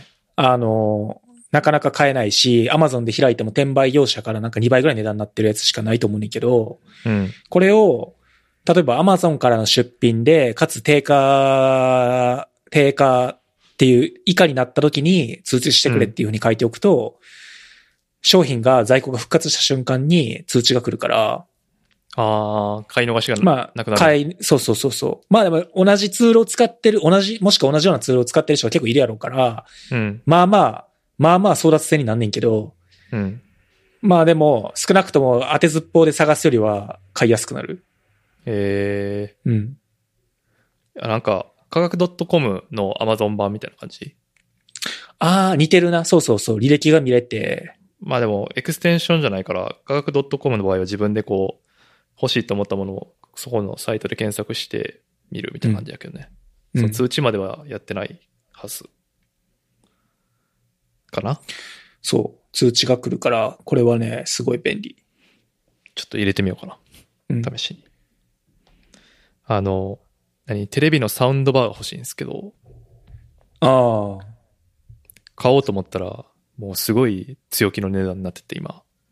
あ、やっぱあれも、結構そう何みんな、ホームシアター充実させようとしてんの？そうそうそうそうそうそう。ええで、俺、半年前ぐらいに買おうと思って、1万8000円ぐらいやったよ。うん。もう、元は2万4000円ぐらいで。うん。で、まあ、でもま、まだ、一回ついた底根行ってないから、で、こんなんさ、どんどん新しいモデル出てくるから、安くなると思ってるのね。うん。そし、で、今暇やからさ、そういうのやろうと思うやん。で、見たらもう2万4000に戻ってて、普通に。おー科学 .com で調べたら、こう、ふわーって右肩上がり上がって、そこからずっと高止まりしてるっていう。感じだった、なったんで、ちょっとでもそれ入れて。それ、それは、でもそれってもう、だから、そもそも、なんていうの、転売とかじゃなくて、相場が上がってるってことやな、完全に新品の。うん。だから、それは、結局この騒動が収まらない限り、値段が元の1万1000とかになかなか戻らないと思ってるな。ただ、多分、このツール入れたら、過去の履歴見れるから、例えば、うん。コロナ始まった後も月に1回だけ結構安くなってるタイミングとかがあるのが見えんねん。もし。おー、なるほど。だからそういう傾向があるんやったら、次安くなるまで待って買うっていうのはできるけど、なるほどね。例えば2月以降ずっと2万円超えてるんやったら、うん。多分当分戻るのは見込めないから、まあ逆に諦めて買うっていう判断もできるし、なるほど。うん。いやー、ちょっと。とりあえず、まあでも、入れて損ないから、とりあえず入れてみようかな。まあでもブラウザから見ないといけないっていうのあるね。あ、そうやね。ブラウザから見ないといけない。うんうん。なるほど。どこのサウンドバーを狙ってるの？いや、テレビがソニーなんで、ソニーのサウンドバーで買おうとしたんですね。うん。で、横幅が短いやつが、今その、何、テレビボードがそんな大きくないんで、ああ。ちょうど短いやつがいいんですよ。うん。で、ちょうどそれがソニーのがあって、ずっと狙ってたんですけど、もう裏切られて。強く、強気でグイグイ来られちゃった。検討中って感じあの、サウンドバーって高さも重要じゃない？画面と、でもソニー同士だったら画面と干渉したりしないんかな？あ、そう、高さは大丈夫。その、大丈夫画面も、あの、映るように、ギリギリ映る高さになってる。ああ、さすがやな。まあでも、す映ったとしても別にテレビ台を上げる、高くすればいいんですね。その時うん、うん、うん、うん。って感じっすか。俺もサウンドバーあんま詳しくないけど自分がちょうどアメリカ引っ越してきた時に買って、それはヤマハのやつ？なんかあの。なんかバーチャル5.1チャンネルみたいなやつわかる？ヤマハの、うん。うん。そうそう。それ、壁に音反射させて、5.1チャンネルっぽく聞こえるっていう。そう、あの、ヤマハしかも、割とリーズ、そんなに値段高くないっていうか、うん。いいんすよね。だけど、長いんすよ、ヤマハのは。うーん、なるほど。え、いろいろシリーズない？その、全部結構大きめなん？いや、僕映画見たのはそうやったのかな。あーまあなんで、ちょっと、またちょっとなんかいいのあったら教えてください。多分、俺、買ったやつがたまたまそうなってて結構便利やなと思ってんけど、あの、アップルの AirPlay 対応してたら便利やで。あー、そう。iPhone から、あの、Bluetooth 機能でもいいねんけど、AirPlay やと Wi-Fi 経由で、うん。こう、簡単に切り替えできるから、なんか音楽流した時にパッて切り替えれる。最近のやつってでも大体ついてんのかな ?AirPlay。ソニーとど。かいやー、ちょっとわかんないですよ。そうやってう、ん宗教戦争ですから、そこ。え、でも別にソニー製品最近、結最近っていうかもう何年も割と Apple、絵の親和性高い気がするけどな。でもだって、ブラビア載ってんのは Google テレビっていうか。あ、それ、側それは Android TV やろ。そうそうそうそう。うん、それは全部そうやで。別にだって Apple はテレビ向けの OS 出してないから。あ、そうか、そうか。うん、そうねうん。そう言われてそれはまあ別に、うん。エアプレイか。なるほどな。最近のやつ大体ついてると思うけど。うん。でも、その辺も気にしながら買った方がいいってことですね。なるほど。うん。もし、リビングのそのスピーカーで音楽も聴きたかったら？まあ、うーん、まあ難しいな、それも。聞きたい時もあるあるから、あった方がいいなって感じが。選択肢としては。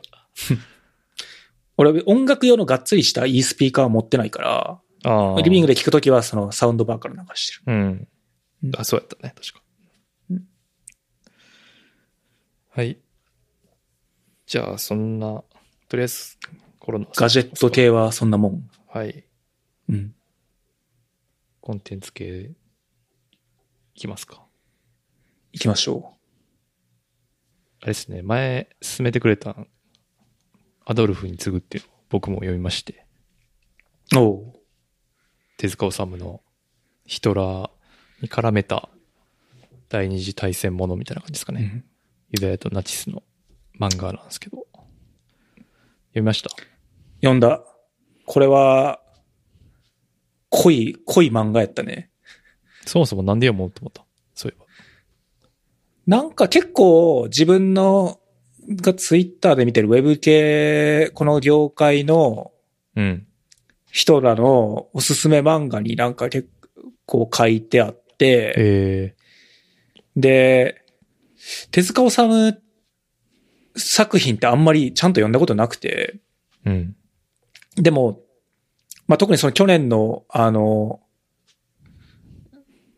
ハネムーンから結構このヨーロッパとか第二次世界大戦の歴史とかもうちょっといろいろ知りたいなっていうのはぼんやり思いつつ、うんうん。で、最近、このなんか複数人がアドルフに次ぐがすごいいいっていうのを結構立て続けに見たから、で、Kindle 見てたらすごい安いし、なんか5冊で1500円とかうん。で、そう。あちょっと一回こういうクラシックな、クラシックというか、名作、うん。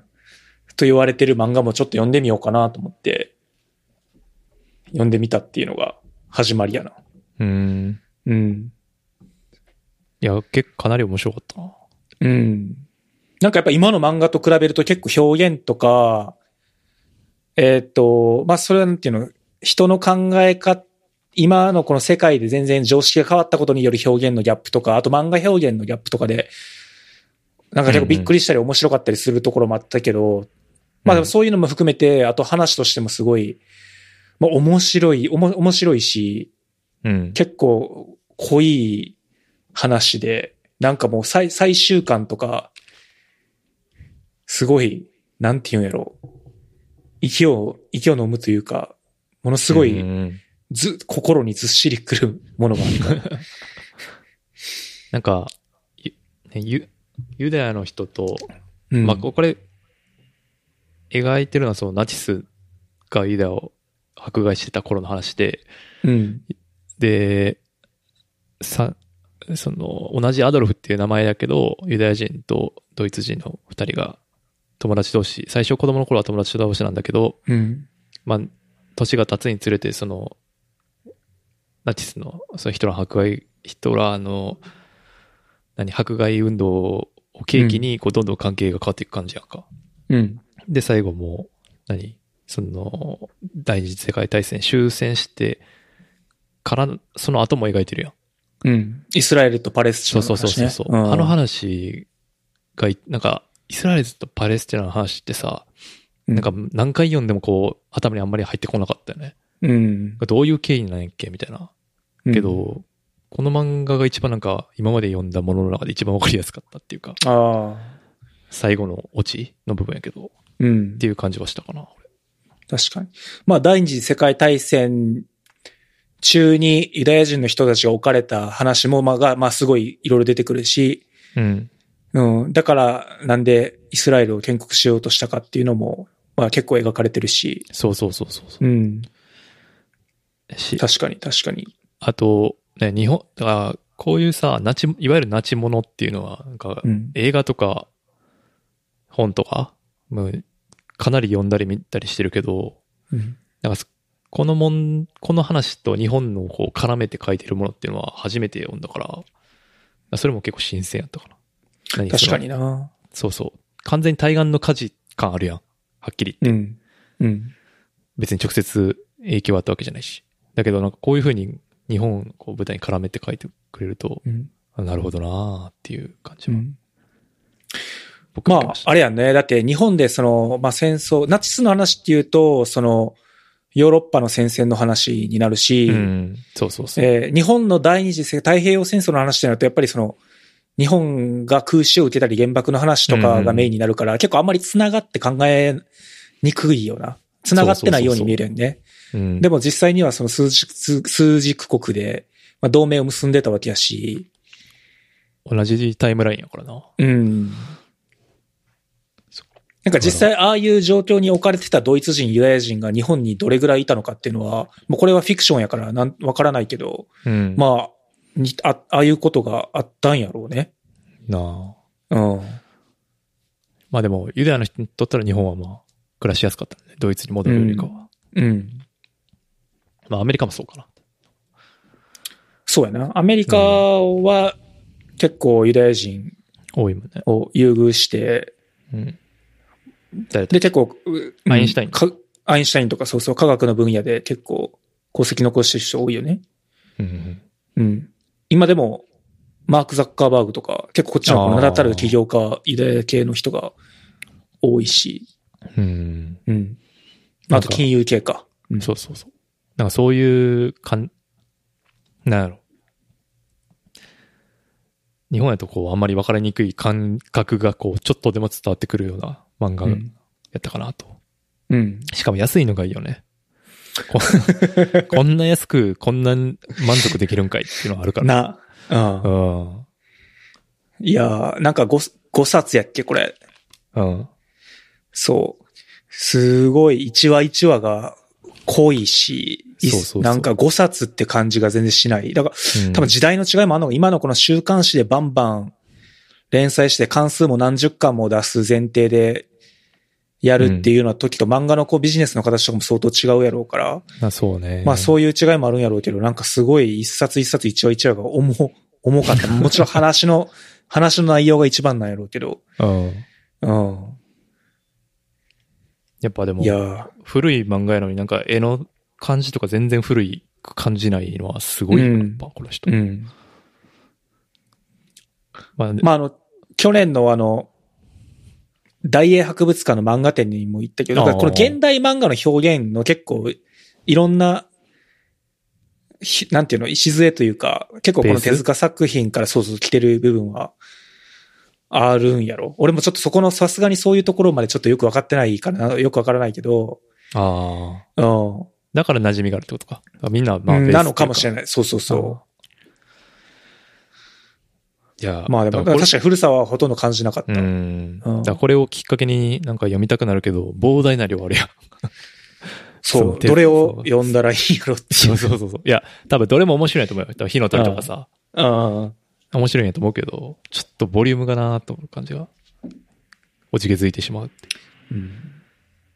でここういうこと考えるとさ、その何学校とかに置いてて、ああいうなんか無限に時間あるときにこういう漫画読んどくのっていうのは、よ良いことやったのかもなと思ったりしましたね。まあな。うん まあでもあの頃に、あの頃の、なんか、ワンピースとかドラゴンボールとかに時間を使ったことも、それはそれで財産やと思うけど、確かに。うん、今やかまら読みたくなったっていうのは、うんあの当時火の鳥読みたいと思ってないもんな。うん。ワンピースだってか、ハンターハンターやと。俺らとかだって、手塚治虫の母校やで。出身。出身校、先輩やで。いやけど全然興味出なかったもん。そうですね。いや別に学校の先輩からって興味出ないですけど。いやー、そう？例えば今、なんか、例えばじゃあ、鬼滅の刃が、実は高校の先輩が書いてるみたいだったら、あ、それはちょっと、読まなあかんなってならへん？関係あるかあー、でも、梶本次郎のレモンは読んだね。今年読んだわ、それ。え、それ、ちょっと全然全然知らないけど、先え高校の先輩の？そう、先輩。確か。へえ。梶でも本漫画って小説ことうんあ小説家ごめん、うん全然知らなかった。へえ。小説家の人で、だけど、なんかすごいダメ人間やったみたいなんですけど、まあそのレモンっていうのは、こう、なんか、テロ小説みたいな感じで、こう、レモンを爆弾に見立ててこう、置いていくみたいな、結構、何？極まった思想系の小説で、え、置いてるのはほんまにレモンってこと？そう。それはなんかメタファーっていうか、はあはあこう、唐突にこう、レモンを置くみたいな。まあ、ちょっとまあ変な小説なんですけど、まあそれ、高校の先輩なんで、Kindle でね、まあ。多分0円で読めるから、読んでみてください。マニアックなやつ読んだな。え、これだって、授業でやりますからね、高校の。やってるよ。レモンやった。レモンうんやったやった。うん。ほんまに？やったよ。全然知らんわ。え、それは何？普通に全国的に、全国、あー的に現代国語の教科書に入ってるの？それとも、それはちょっとわからへんな。それは高校の先輩やから特別になんかうちの高校でやったってこと？いや、教科書品質のレモンってなってるから。へえ、あ、そうなん。うん。あかん。教養内のバレてしまった。全く知らんかった。いや、先輩書いてるからな。そうえーぜひ、読んでみて。しかもめっちゃ短いし、うん。まあ、読んでだからなんやねんって感じはあるけど。はい。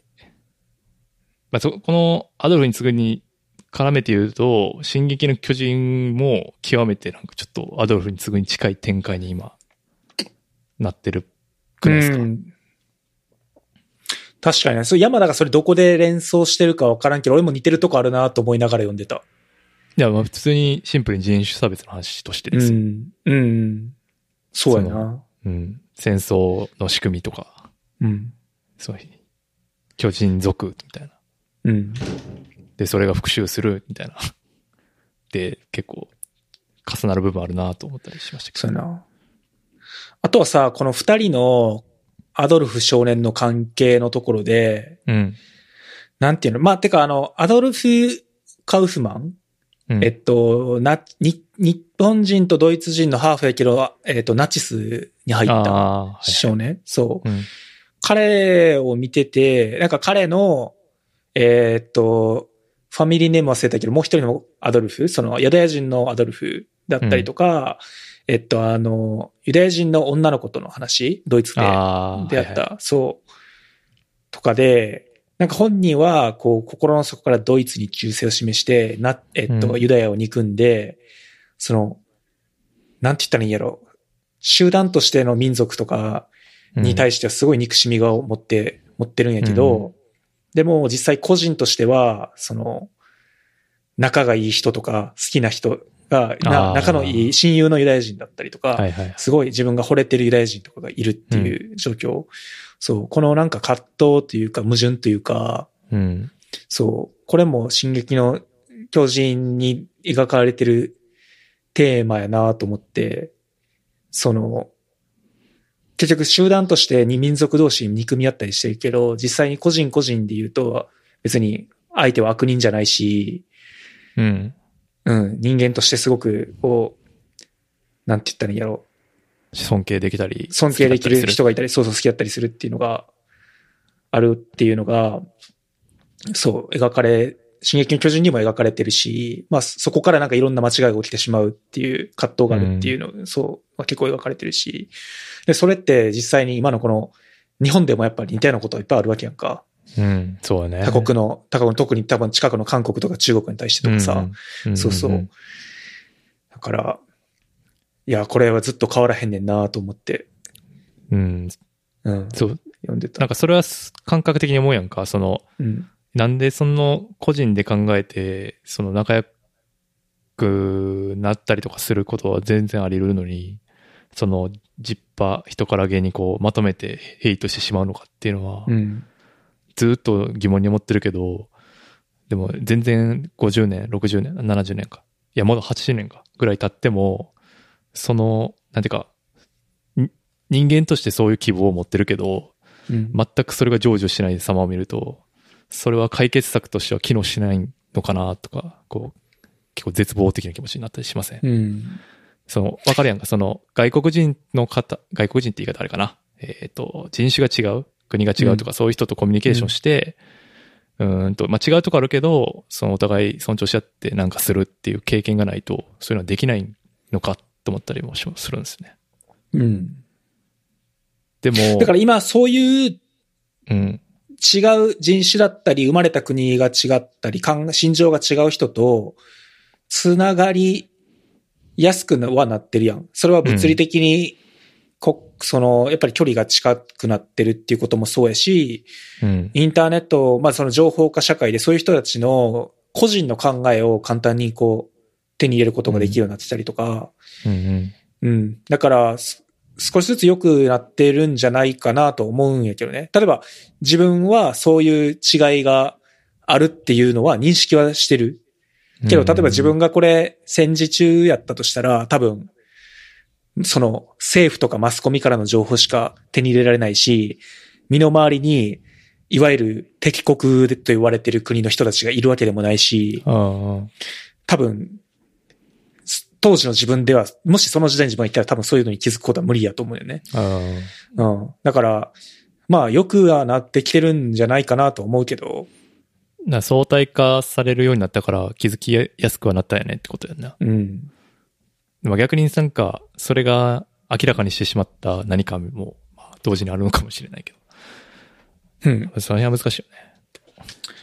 それは何その、ギャップって人に、人によってのギャップってこと？そう。だから、その、今まではそういうヘイトの存在さえももしかしたら気づいてなかったかもしれないじゃないですか。うん。いわゆる居酒屋のヨタ話で終わったけど、うん。まあ、そういうふうにこう、テクノロジーが発展したことで可視化される場面が増えたから、うんなんてか、まあ、いい意味でも悪い意味でもこう、可視化されてるというか、まあ、それで抑制していく方向にもなるし、その可視化されることで、こう、あ、同じ気持ちの人がつって調子乗ってしまうっていうパターンもあるのかなとか、うん。まあいろいろ、この人種とか、そういう話はすごい、毎回なんか、なんでみんなそんなこと言うんやろうって思うけど、なんか言ってしまう気持ち、言ってしまう人の気持ちを理解することがなかなか難しいなっていつも思うんですよね。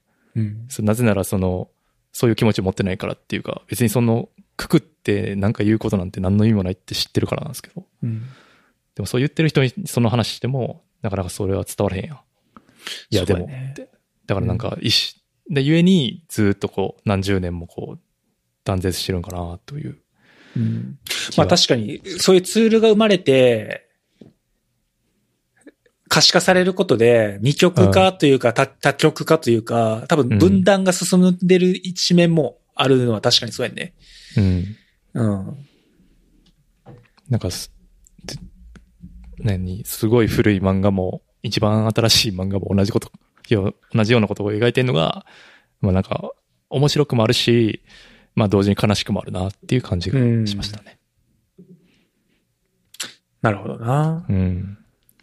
まあなんで、ちょっと手塚治虫先生はね、これから、ちょっとずつ、まあそんなに高くないし、なんかいい感じのやつ探して読んでいきたいですね。定期的に手塚パイセンのちょっと、臨読会。一回も思ったことないけど、俺、手塚治虫のパイセンや。でもね、俺、俺、たいや、多分、うん、あの、特殊、俺特殊やねんけど、あのああ、高校ラグビー部で。なんかね、あの人結構ラグビー、ラグビー部やった、あの人っていうか、その手塚治虫さんはラグビー部やったか、ラグビー部の親友がいて、すごい、ラグビーをやってたかなんかで、あの、えなんか確か本人の伝記にも結構ラグビーの話が出てくるらしく、ラグビー好きなんや。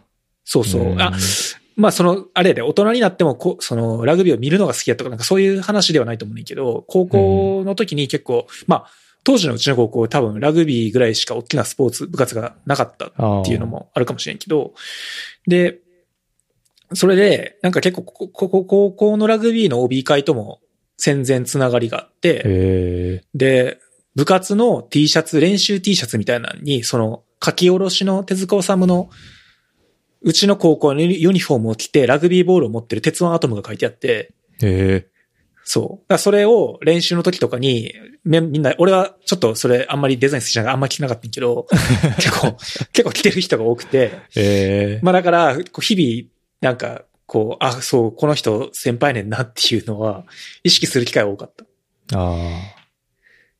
俺意識するのはやっぱ橋本ぐらいかな。うんこんなあの人しょっちゅう、しょっちゅうテレビで。こんなやつ、こんなやつしかいないんか。あの人はそれこそ、もろにラグビー部の先輩。そうです。それを言わせたかったんです。はい。直属の先直。属のね。うん。あの人の時強かったんだよね。確か。花園出てるから。出てるからね。うんはい。あとは、えっ、と、あ、そのデメにおすすめなんで言うと、あの、シリコンバレーに出た、あの、アジア人の人、ジミー・オーヤン。ジミー・ヤンのスタンダップコメディがプライムビデオに登場したんで、へえ。結構面白かったんで、よし、よければ見てみてください。グッド D この人やつですか？へえ。これ何？日本語で見れんの？日本語？英語？え、日本語っていうこと？え、英語字幕、あ、日本語字幕があると？ああ。日本語字幕ある。へえ。けど、俺でも聞き取れるぐらいのレベルだから多分デメは普通に聞き取れる。あ、ほんま。うん。ちょっと英語で見てみようか。うん。あの、アジア人ブラックジョーク炸裂みたいな。もう延々それやってる感じやけど。まあ、だからちょっとへー、あの、途中で飽きいるかもしれんけど、まあ1時間なんで、まあ結構面白いですね。うん。あ、一発で終わりなんや。一回そうそう、あの、うん。1時間こうフリートークみたいな感じで、いやなんかこんなことあってさ、みたいな。なんでもなんかんでもアジア人のイメージつけてきやがってよ、みたいな。そういうバイブスでしたね。うん。ああ、現面白そう。よ見てみるわ。うん。はい。あとはね、これさっき読んだんですけど、なんかインターネットで今話題になってて、日本の、あの、レンチャンパパっていうのがあって、これほは、あの、パチンコ依存症の人の話で、今、日本やと、あの、今パチンコがすごい、こう、ね、コロナの話で結そうそう構わ話題になって話るよね、題になってるんですけど、パチンコ依存症っていうのがいかに怖い病気かっていうのがよくわかる漫画で、今ちょっとバズってるんですよ、日本で。で、これあの、何？広告付きの、なんか、ウェブ無料漫画サービスみたいなやつになってて、はいはい。43話全部無料で読めるんで、あの、パチンコに興味あれば、ちょっと読んでみてください。興味なえ、いほんまや。え、なにこれ？一冊で終わると思ったらめっちゃあるやん。そうそうそう。43巻。話、いや、話。あ、これ一43話い一冊1話なんやね。そうそうそうそうそう。あ、びっくりした。43巻まであると思った。そんな暇じゃないね。さすがに。まあ、1え時間ぐらいでもいいかえ、で、43 3話。話全部読んだん？読んだ読んだ。いや、これ多分、うん読み始めたら、もう止めるのは読んじゃう？絶対読んでも。めっちゃおもろい。あ、面白いんや。登場人物が、あ、でもわかんない。ちょっとデメはわからへんけど、登場人物がとにかくクズいっていう だけの話なんで。それは面白いんか？いや、なんかでもマットな気持ちになるんよね。だからこう、うわーみたいな。でほんまパチンコってやばいな、みたいな。なんかせ、でもなんかこう人情物語的な側面もあるわけよ。そのなんかね。パチンコ。コにはまった両親に生まれてしまった子供の運命みたいなね。とにかく子供がかわいそうみたいな。で、なんか7月31日まで無料らしい。あ結構時間あるな。はい。あ、まあ、別にそんなあの、ストロ、強くお勧めするわけじゃないです。あの、なんか日本的なもの恋しいかなと思って。そういう感じじゃあちょっととりあえず1話後で読んでみるわ。ああ。はい。あと、まあそんなとこですかね。コンテンツ系はそんなとこで。あとは、僕が興味あるのは、あと、ノートアプリのところは知りたかったんですけど、ああ。これは聞きたいですね。ノートアプリ、何、なんか使ってる？なノート取るのになんか使ってる？今は、その仕事は、あの、ボックスっていうのを使ってるんで、うんボックスがこう、ぼ持ってる Notes っていう、いわゆる、まあ、 Dropbox でいう Paper っぽい形のなんていうあか、、ボックスにも今そういうのついてるんっす。いてるんですよ。うん。で、それを今会社では使ってて、うんプ。ライベートで、なんかこう、本、なんか本の感想とか、そういうメモ系は、あの、このポッドキャストでも使ってる Paper を使ってますね。ああ、ペーパーね。っていう、僕は、あの、そういうレベルの素人感なんですけど、うん、うん、うん。あの、なるほど。教えてください。いや、教えるっていうか、俺も、さ、定まってなくて、まあ、かれこれ、いつぐらいやろうな。多分、大学に入った2011年ぐらいから、こう、理想のノートアプリを追い求め続けてて、未だに正解がな見つかっ、9年かかって見つかってないけど、長い旅やな。えーっと、そうそう。まあ、一個言うと、今、メインで使ってるのは、これ結構マイナーなんだけど、クイバーっていううん。アプリで、これは Mac にアプリがあって、で、iPhone では、えっと、読むだけはできる。編集はできないけど。っああ、なるほどね。ていうアプリで、で、自分のそのメモアプリで重視してるところとしては、うん。その、フォーマット、例えば段落とか箇条書きとかが簡単につけられる。うんうんうん。けど、なんか HT、なんていうの、あの、書式がついたフォーマット付きのあ画像とかをコピーしてきた時に、貼った時になんかバグったりしない文字の大きさが変わったりとか。あ。ああ。あの、結構、映してるやつ。そうそうそう、 Paper とか HTML 反映するからなんかコピペしたら思ったのと違ったり、ここ自分が取ってたノートと突然フォーマットが変わったりとか、あると思うねんけど、ねなんか、極力シンプルにほぼプレーンテキストで書けて、だからマークダウンっていううん。プレーンテキストで、その、書式付きの文章を書くフォーマットがあんねんけど、うんまあそのマークダウンとか結構いい例で、うんなんか極力シンプルなテキストで、そういう簡単な書式が付けられるっていうのが一つ欲しくて、うん。あとはまあスマホとシンクでき、できたらスマホからも編集したい。あうん。あとは、できたら買い切り。なんか月何円みたいなやつはちょっと、あ。やっぱり、あノートアプリに月何円っていうのはちょっとコスト高いかなってあ。いう。感じっていうのが大体自分が今追い求めてるやつで、で、この Quiver っていうやつはスマホからの使い勝手がスマホから編集できないっていうところ以外は満たしてる。うん。あの、ね。で、ただ、だからメインで使ってんねんけど、まあこれ多分メインで使い始めてもう、し4、5年経つと思うねんけど、うん。だんだんこう、やっぱノートの数が増えてくると整理がめんどくさい。なんか、ああ。フォルダー分けとか、これど、このノートどこに入れといたらいいんやろうとあかる、ね。あれどこやったっけみたいなとか、そう。そういうのもあって、いやーどうしようかなっていうのと、スマホから使えないことがまあまあめんどくさいようにもやっぱり感じる。最近スマホと Mac できっちり同期したいアプリって、あの、iPhone とか Mac のうん。ノートっていう、まさにそのままの、あの、元から入ってるアプリわかる？黄色のやつね。そうそうそうそう。うんあれ結構バカにできなくて、うん。あれ結構便利やねんね。ちゃんとシンクするし、両方から編集できるし。うん。で、簡単なフォーマットもつけられるから。うん。ただやっぱりパソコンでがっつりメモ取ったりとか、あとプログラミング系のなんかソースコードとか書こうと思うと、やっぱりちょっとフォーマットの部分とかで、ちょっと使いづらい。あし、あと、やっぱ整理しづらい。あれ全部バーって一覧で流あ。れ、そうね。出てくるだけが、そうそう。っていうのがあって、どうしようかなと思ってて、で、一個最近ニュースとしてあったのが、 Notion っていうメモアプリ。うん。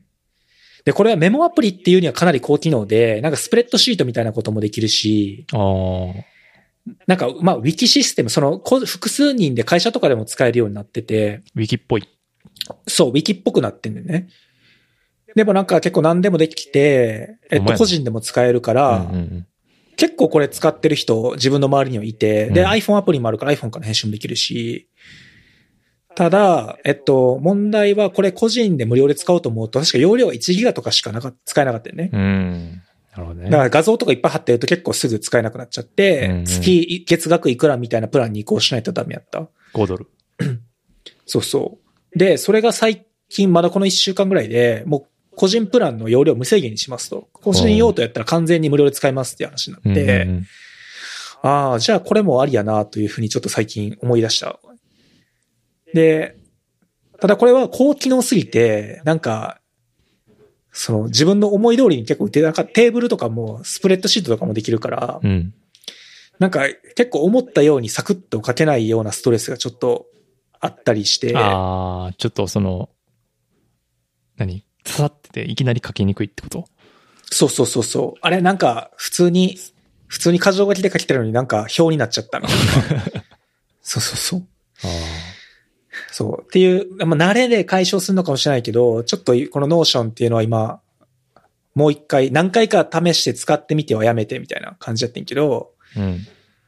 うん、もう一回ちょっとやってみてもいいかなと思ってるのが一つ。うん。あと、最近ちょっと流行ってきてる、自分の周りで流行ってきてるのが、このまあ下に書いた Scrapbox っていうアプリと、 Roam Research ってやつで、これ両方ともウェブの、あウェブベースのノートで、うん。その、なんていうの、アプリ化はされてないんやけど、これ、これコンセプトが結構今までのノートアプリと違ってて、なんか自分のその脳の記憶構造を人間の模倣してて、そのフォルダーとかであの管理するわけじゃない。ただただ毎回ページに自分の思ったことをバーって書いていって、うん。で、えっと、重要やと思うキーワードに、なんか、こう、カッコとかをつけると、そのキーワードがリンク化されるの。ああ、それで、でくくってくれるみたいなこと？そうそうそう。で、その同じキーワードがを、ひょ、こう、紐付けてくれて、うん。なんかこう、過去に自分が書いた他の同じキーワードが入ってるノートとかにこう、どんどんつなが、つながって辿っていけるようになってて、おノート同士がこう、メッシュ構造になるというか、なるほどね。そう、ネットワークを構成するようになる。ハッシュタグつけていくような感じ？まあまあ、そういう感じだね。そう。で、これ結構つがっつり使ってる人の話を見ると、やっぱ勉強するときとか読書するときのメモにすごいいいって言ってうて、んなんかこう、過去に書いたものがちゃんとこう、なんていうの、資産になる。自分の今書いてるものに生きてくる感覚がすごい強いらしくて。うん。だからすごい、その、多分これは、トゥードゥーリストとかを、か、を書くのにはあんまり向いてないのかもしれないけど、うん。そういう、なんか勉強とか読書のメモ用途とかにはいいのかもしれない。これは普通に個人ツールなん？そのは、こ企業ツールでもないんや。ああ、でも企業でも特に Scrapbox はそういう使い方もなんか想定してるみたいで、あでも個人でも使える。あ、個人でも使えるんや。なんか、ホームページ見ると、すごいもう、会社用みたいな感じがあるから。うん、個人でも使える。個人でも無料で使えるはず。ちょっと確か容量が5ギガかなんかがあった気がするけど。個人利用はね、制限なしですね。あ、なしか。うん。そっか。じゃあいいな。最高やな。うん。で最近なんか見てるとね、この、これページの公開もできて、インターネット上の。へえ。だから、ここにブログみたいなの書いて、それでこの Scrapbox のドメインでそのままページ公開してブログとしてこう公開してる人とかもいる。へえ。うん。なるほどなちょっと面白そうやな、これ。書いてみたくなそる、なんかで、設計というか、うん。どういうふうに紐づくんか見てみたいもんね。そうそうそう。だからちょっとこの辺を試してみようかなというのを最近、このちょうどこの Notion が無料になったっていう、ずっとこの Scrapbox が気になってて、かつ、でもまあまだいいかなと思ってたけど、この Notion の話も出てきて、ちょっとそろそろ一回他の検討してみようかなっていう、ちょっと考えてるっていう状態。そういう時は、過去のメモを全部移動させるんですか？いやー、できたらいいし、クイバーはできるようになってんねんけど、ああ、そうなんや。うん、まあ、やろうと思うと、まあまあめんどくさいから別にそこまでしなくてもいいかなっていう気はしてる。でうん。あ、そういえばあれはクイバーに書いたなみたいな感じってこと？うん、そういうのをしばらくしないといけないかも。ああ、なるほどね。確かに。メモ、結局手書き再強説とかないんですか？うん。なんかね、俺、過去からに見返さないの確定のやつは結構手書きでやることもあんねんけど、あ、なんか勉強の結果とかそういうのってこと？例えば。うん。なんかな、なんていうの？例えば、計算メモみたいなのとかはう、ん。見返すことがあんまりないから、うん手書きでもいいかなと思うねんけど、例えばその、読書メモとかは後から見返したいあし、検索しできた方がいいかあ、ら、そうね。うん。えー、でも、俺の今の上司の人は、結構この業界には珍しく、あの、手書きでメモも取るの、手書きだけじゃないけど。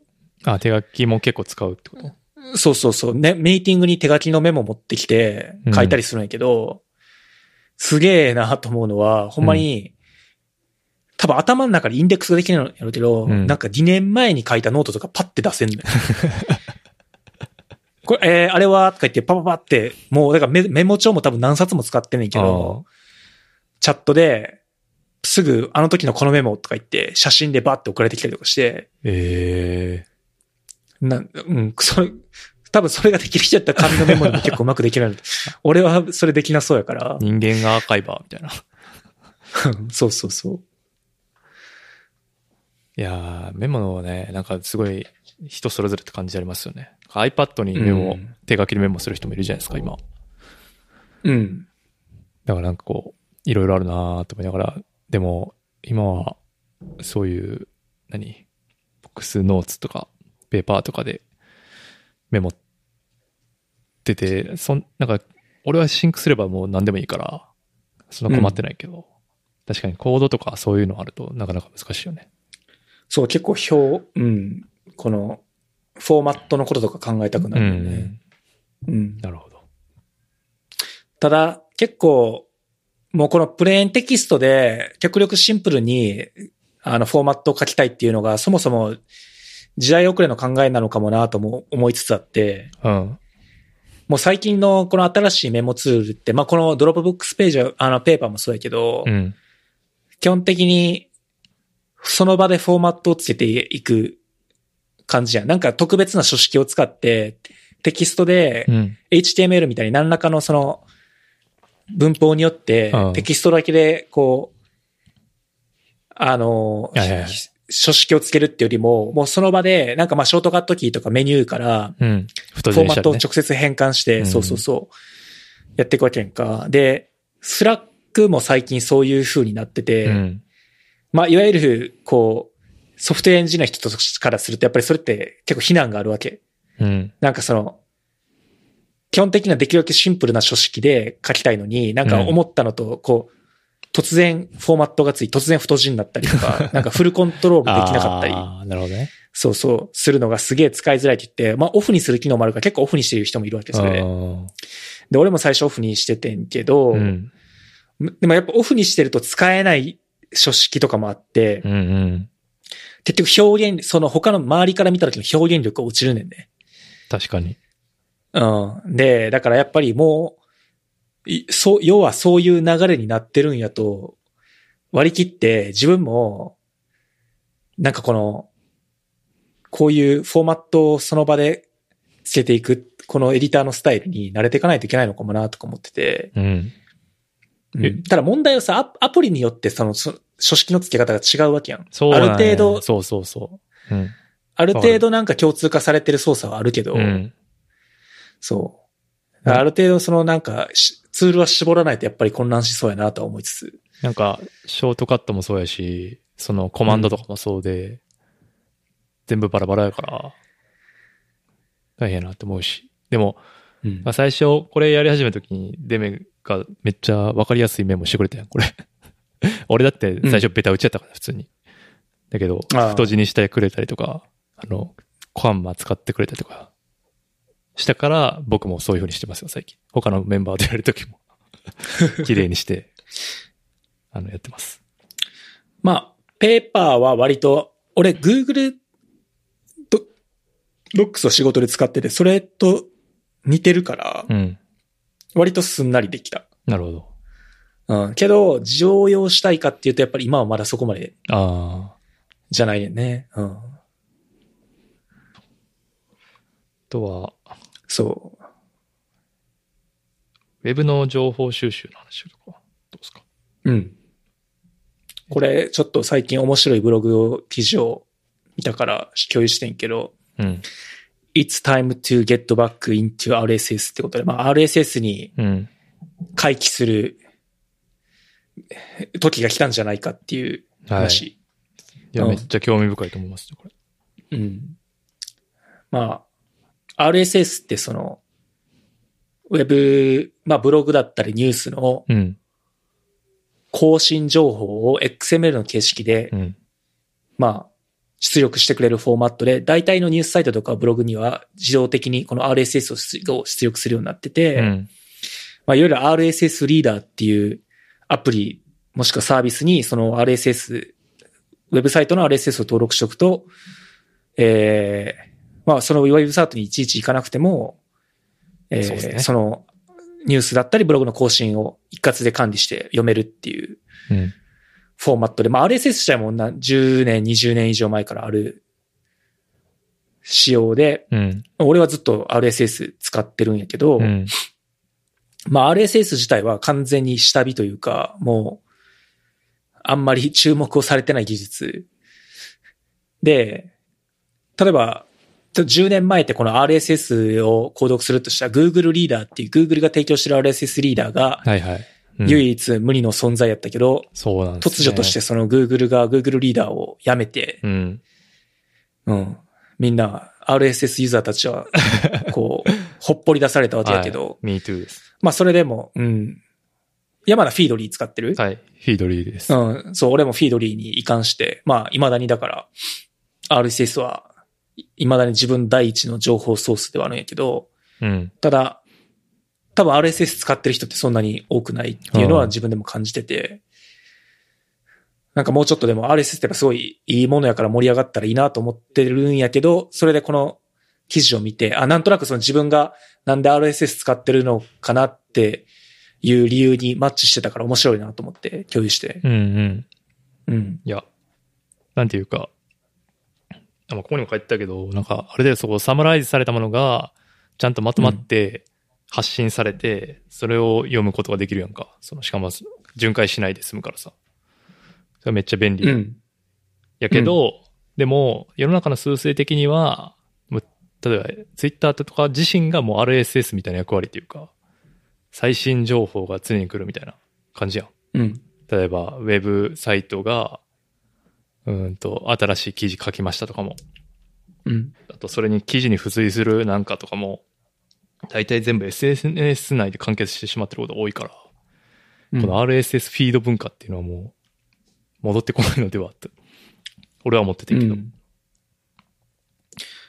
で、そう、この記事で書いてあっそうやね。うんだからもう今ほとんどの人そうやって SNS とか、あと、レディットみたいなこうまとめ系？うんうん。うん。まあ日本やと、なんやろうね。えっと、まあ、2ちゃんとかもそうやし、ネイバーとか。ネイバーとかもそうやし、まとめ系とか、まあ、SNS によって、こう自動的にその人に大体好みに合いそうなものとかが、こう、うん。まあ、キュレーションされてて、まあ、それを見れば、大体自分の好きなものが、とか周りが面白いと思ってるものが、結構簡単に手に入る。うん。うん。から、まあ、そっちの方が便利ってことで、大多数の人はそれで満足してる。うん。うん。まあ、あとあれやんね、スマートニュースとか、ああ。あのはいはいーグノシーとかもそうやんね。まとめてくれるやつね。その閲覧履歴からもう、こういう感じでしょうっていう、そうそうそうそうそう。まとめていくみたいな。で RSS は自分でこう、購読しないといけないから、その、うんもうそれさえも手間になってるってことか、じゃあ。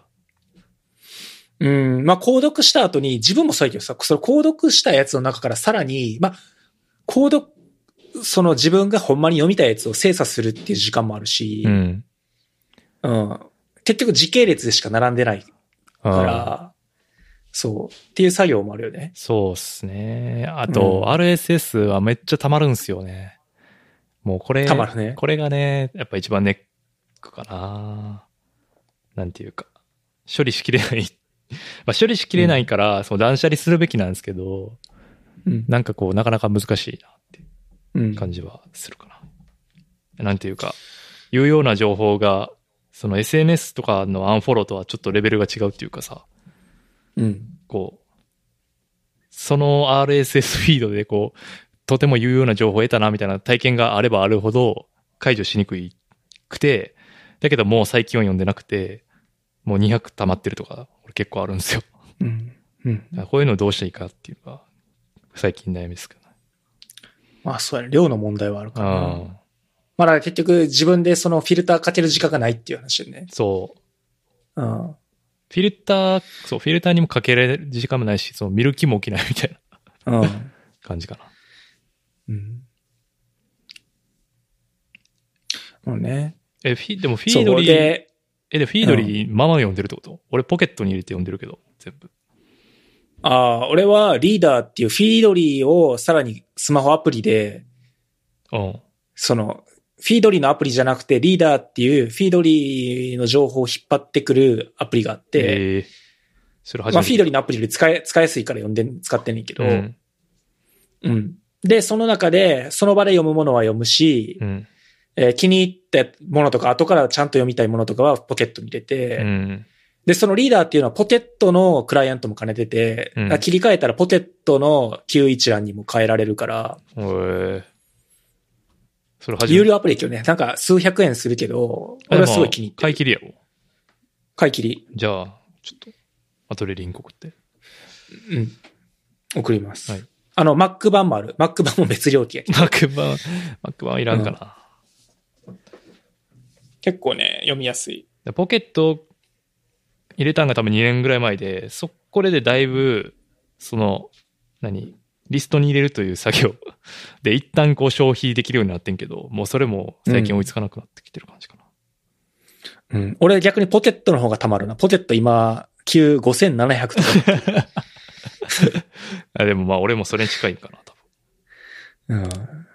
ポケットは、なんかね、これよくない。ポケットに入れた時に、あ、なんかこう満足してしまうってことね。そうそうあの、ポケットに入れるってことは、もう3割ぐらい読んだ感じになるな。そうそうそう。実際まだ冒頭とかタイトルしか見てないのに。そう。フィードリーで2、3行しか読んでないのに、ポケットに入れるっていう作業をした結果、もう終わったと思ってるね。なんかある先輩がやっぱり、この情報は、あの、一期一会やと思って、その場で読むか、二度と読まないか、やと思ってやってるっていう人もいて割り切りね。まあ確かにそういう考えもあるかなっていうのはあるけど、うん。うんなんか今、ポテットに入れられるという逃げがあるから、うん。ほんまは今頑張って読もうと思えば読めるし、読んだ方が良さそうな情報やのに、ポテットに入れて後回しになるって埋もれていくっていうのは結構ある気がしてて、うん。そ確かに。いやこれは。ね、永遠の課題。難しい問題ですね。うん。うん。そう。ただちょっとこれさ、元の記事の話に戻ると、うん。この人がその言ってるのは、まあじゃあその、そもそもキュレーション今の自動的に SNS とか、まあレディットからで、こう、情報を見ることの、まあ、なんていうのか、害は何かっていうと、まあやっぱり今のはそういうウェブのそういう世界って広告に支配されてるから、やっぱりその広告ビジネスによって結構見えるものが歪められてる。ああ、はいはいっ。ていうことやったり、まあ、あとは例えばそのツイッターのタイムラインとかもそうやけど、ものすごいやっぱ自分の好みに寄っていくもんね。寄ってく、それはフォローしてるしてないとかもそうやし、やっぱり普段の自分のライクとかによって、まあツイッターとかフェイスブックとかタイムラインめちゃくちゃカスタマイズするから、うん。割とやっぱり自分が見たいものしか見えなくなってくる。うん。っていうのはやっぱりあって、で、この人が例えで面白いなと思ったのが、その、RSS っていうのは自分で目に入れるものを自分で選ばなあかんという、その第一次ソースを選ばなあかんと。うん。どの、誰が発信してる情報を読むかっていうのを精査するわけやんか。うん。そう。だから、なんかそれはその自炊、自分の消費する食事を材料から選んで自炊することに似てるっていうふうに書いてて。なるほどね。うん。そう、手間はかかるけれども、自分の体に入れるものを、こう、ソースから選べられる、選べると、そこに責任を持つと自分で。ああ。うん。で、まあもしくはその自分の本棚を作るのにも似てるよねって書いてうんて。うんうん。で、RSS 確かに時間かかるし大変やねんけど、その、インプットを、RSS のそのソースを選ぶっていうのは、その自分のインプットについてよく考える時間をうん。強制させる。で、それは必要なんじゃないかっていうのを書いてて、で、例えばその人がやってるのは、もちろん自分の好きなニュースサイトとか友達のブログとかも入れるんやけど、うん。あえて自分の政治的な考えとは全く真逆の人のソースを入れるとか。ああ、そうやな。うん。そう、そのトーンやとそうしないとおかしいもんな。うん。いやーで、まあそれによって多分、なんていうの？自炊して別に食べたくはないけど栄養があるものを食べる とかって一緒なのかな？栄養があればいいけどさ。栄養がないパターンもあるやんか。それはやっぱうん、かなりハードドラッグ感はあるなっていう、しますね。そう。で、まあ、自分はね、ここまで意識高く、その、見たくないものを RSS のフィードに入れるっていうのをやってないけど、でも確かに、このコロナの状況になって、RSS は結構調整したねんで、あの、くだらないものも出るようにした。なんか、もうちょっとこうゆとりがないと、なんか、ああ、シビアなことなんていうの。こう意識の高い情報ばっかりとか、うん。まあニュース、シリアスなニュースばっかり見てるのはしんどくなってくるなと思って、うん。うん。なんか結構、なんていうの、ジョーク系のメディアをフィードに入れたりとか、あとは、えっと、まとめブログみたいなうん。ものを入れたりとあかー、そう、なんかこう、ちょっと、気負わずに読めるものを、だこの、ここの、このブログの作者の人ほど意識高い選択じゃないねんけど、うん。まあ自分の目に入る情報をある程度こうコントロールできるっていうのは確かに RSS のいいとこやなっていうのは思ったな。そうですね。まあそれはツイッターのフォロワーを整理するとかでもある程度でコントロールできるんやろうけど、確かに。うん。もうより直接的にうん。できるかなと。日本やと今、ノーまあ、ノートとか流行ってるから、RSS ノート流行ってるなうん流行ってもいいと思うんですけどね。うん。あれも。まあでもノートはね、ノート自体がの、そのフォロー機能を持ってるっていうのもあるよな。でもあれやん。ノートと、こう、アメブロを並行で見たかった。RSS とかしか。そう、だからほんまは、ほんまはそれがそう、ちゃん、多分正しい使い方やと思うねんけどね。うん。うん。まあ、ちなみに俺、山、山田が最近、あの、 Blogger に久しぶりにブログ書いて、すあの、あ、はいはいはい note。に一時移行してたの、それで気づいた。そう。 note。そういえば最近ないなと思ってて。いや、い移行してないね。書こうかなと思って、ノート取ってんけど、アカウント。うん、うん。だけど、なんか Blogger が5億年ぶりぐらいに UI 変えてきたから、ちょっと変えてみようかなって書いてみてんけど、あ Blogger アップデートしたんやそう。うん。全然使いにくくて、びっくりして。全然学んでないやんと思いながら。そう、でも、フィードリーの、さ RSS の面白いとこはそれもあって、なんかもう5年ぐらい更新してないブログがさ、たまにこう、ポーンってこう、更で新されて出てくる、出てくそうる。そう。うん。あんわかる時すごいドキドキせえへん。うん。うわ、みたいな。これ世界で見てる。るの俺だけちゃうかそれは RSS にとかやな。そうそう。っうん。ていうのはあるかな。そうそう、フィードリーってさ、フォロワーの数出るやん。フィードリーで何人購読してるかって。ああ、出るね。うん。そう。結構そのレアなブログを見つけて、うん登録した時に、なんかフォロワー7人とかなってたら、うんお、これはええやんってなる。最近、あれですね、これを、記事にいいねした人の数、いいねじゃない。レイドレーターした人の数も出てるんかな、これ。ああ、俺フィードリー直接で普段読んでないからそこまでのやつは見てないねんけど。ああ、そうなの。うん。そうそうそう。確かにな。そういう意味ではフィードリーので直接読むのはそれはそれで面白いかもな。うん。うん。まあ、だからといってなんなんって感じはあるけど。はい。いやーそう。だからまあ、何が言いたかったかっていうと RSS はやっぱり好きやから未だに使ってる。なくなる日やけど、うーん、どうなのな。フィードリーが潰れたらまた困るな。うんいや RSS をビジネスにするっていうのがやっぱりなかなか難しい。だって、広告入るようになったからね、フィードリーも。ど。うーん。なんか、あれやん。えっ、と、一行ずつのこう、なってるやん、バーって。わかる？その、フィフィードってこと？そうそう、あいそう、フィード。フうん。ィードの、うんその、例えば10個記事が出た一番下に、うん。その11個目の記事みたいな顔して広告が入ってんへえ。ああ、だから俺そのリーダーっていうので読んでるからそれは出てこないわ。あそうそうそうん。う。そういう、だからビジネスモデルって、前出てなかったから多分やっぱきつくはなってきてるよなと思うけど。うん。まあだからね、ちょくちょくフィードリーのプレミアム入った方がいいんかなっていうのは思う。ピプレミアムの機能で使いたいものはちょくちょくあんねん。えー例えば？あの、外部サービスとの連携。えーなんかフィードリーに新着記事があった時に、なんか別のアプリから通知させるとか、なんかそういうのできんの。そう。検索機能も、こう、高められるよな。ああ、そういうのもあんねんな。うんそう。だから、ちょくちょく思うんやけど、でも、まあ、そんな毎月何ドルも払うっていうほどではないかなと思ってしまってまだやってない。いやー、だって、8ドルやで。で、もう一個上はけ16ドルやから。結構やな。8ドルはちょっとな。高いな3ドルぐらいやったらな。でも、16ドル払うと AI がついてくる。レオ。ああ、なにリコメンドしてくれんの？うん、レオ君っていう。うん、そんなんあるんや。うんそれでもしたら、この RSS のさ、結局、あれじゃない。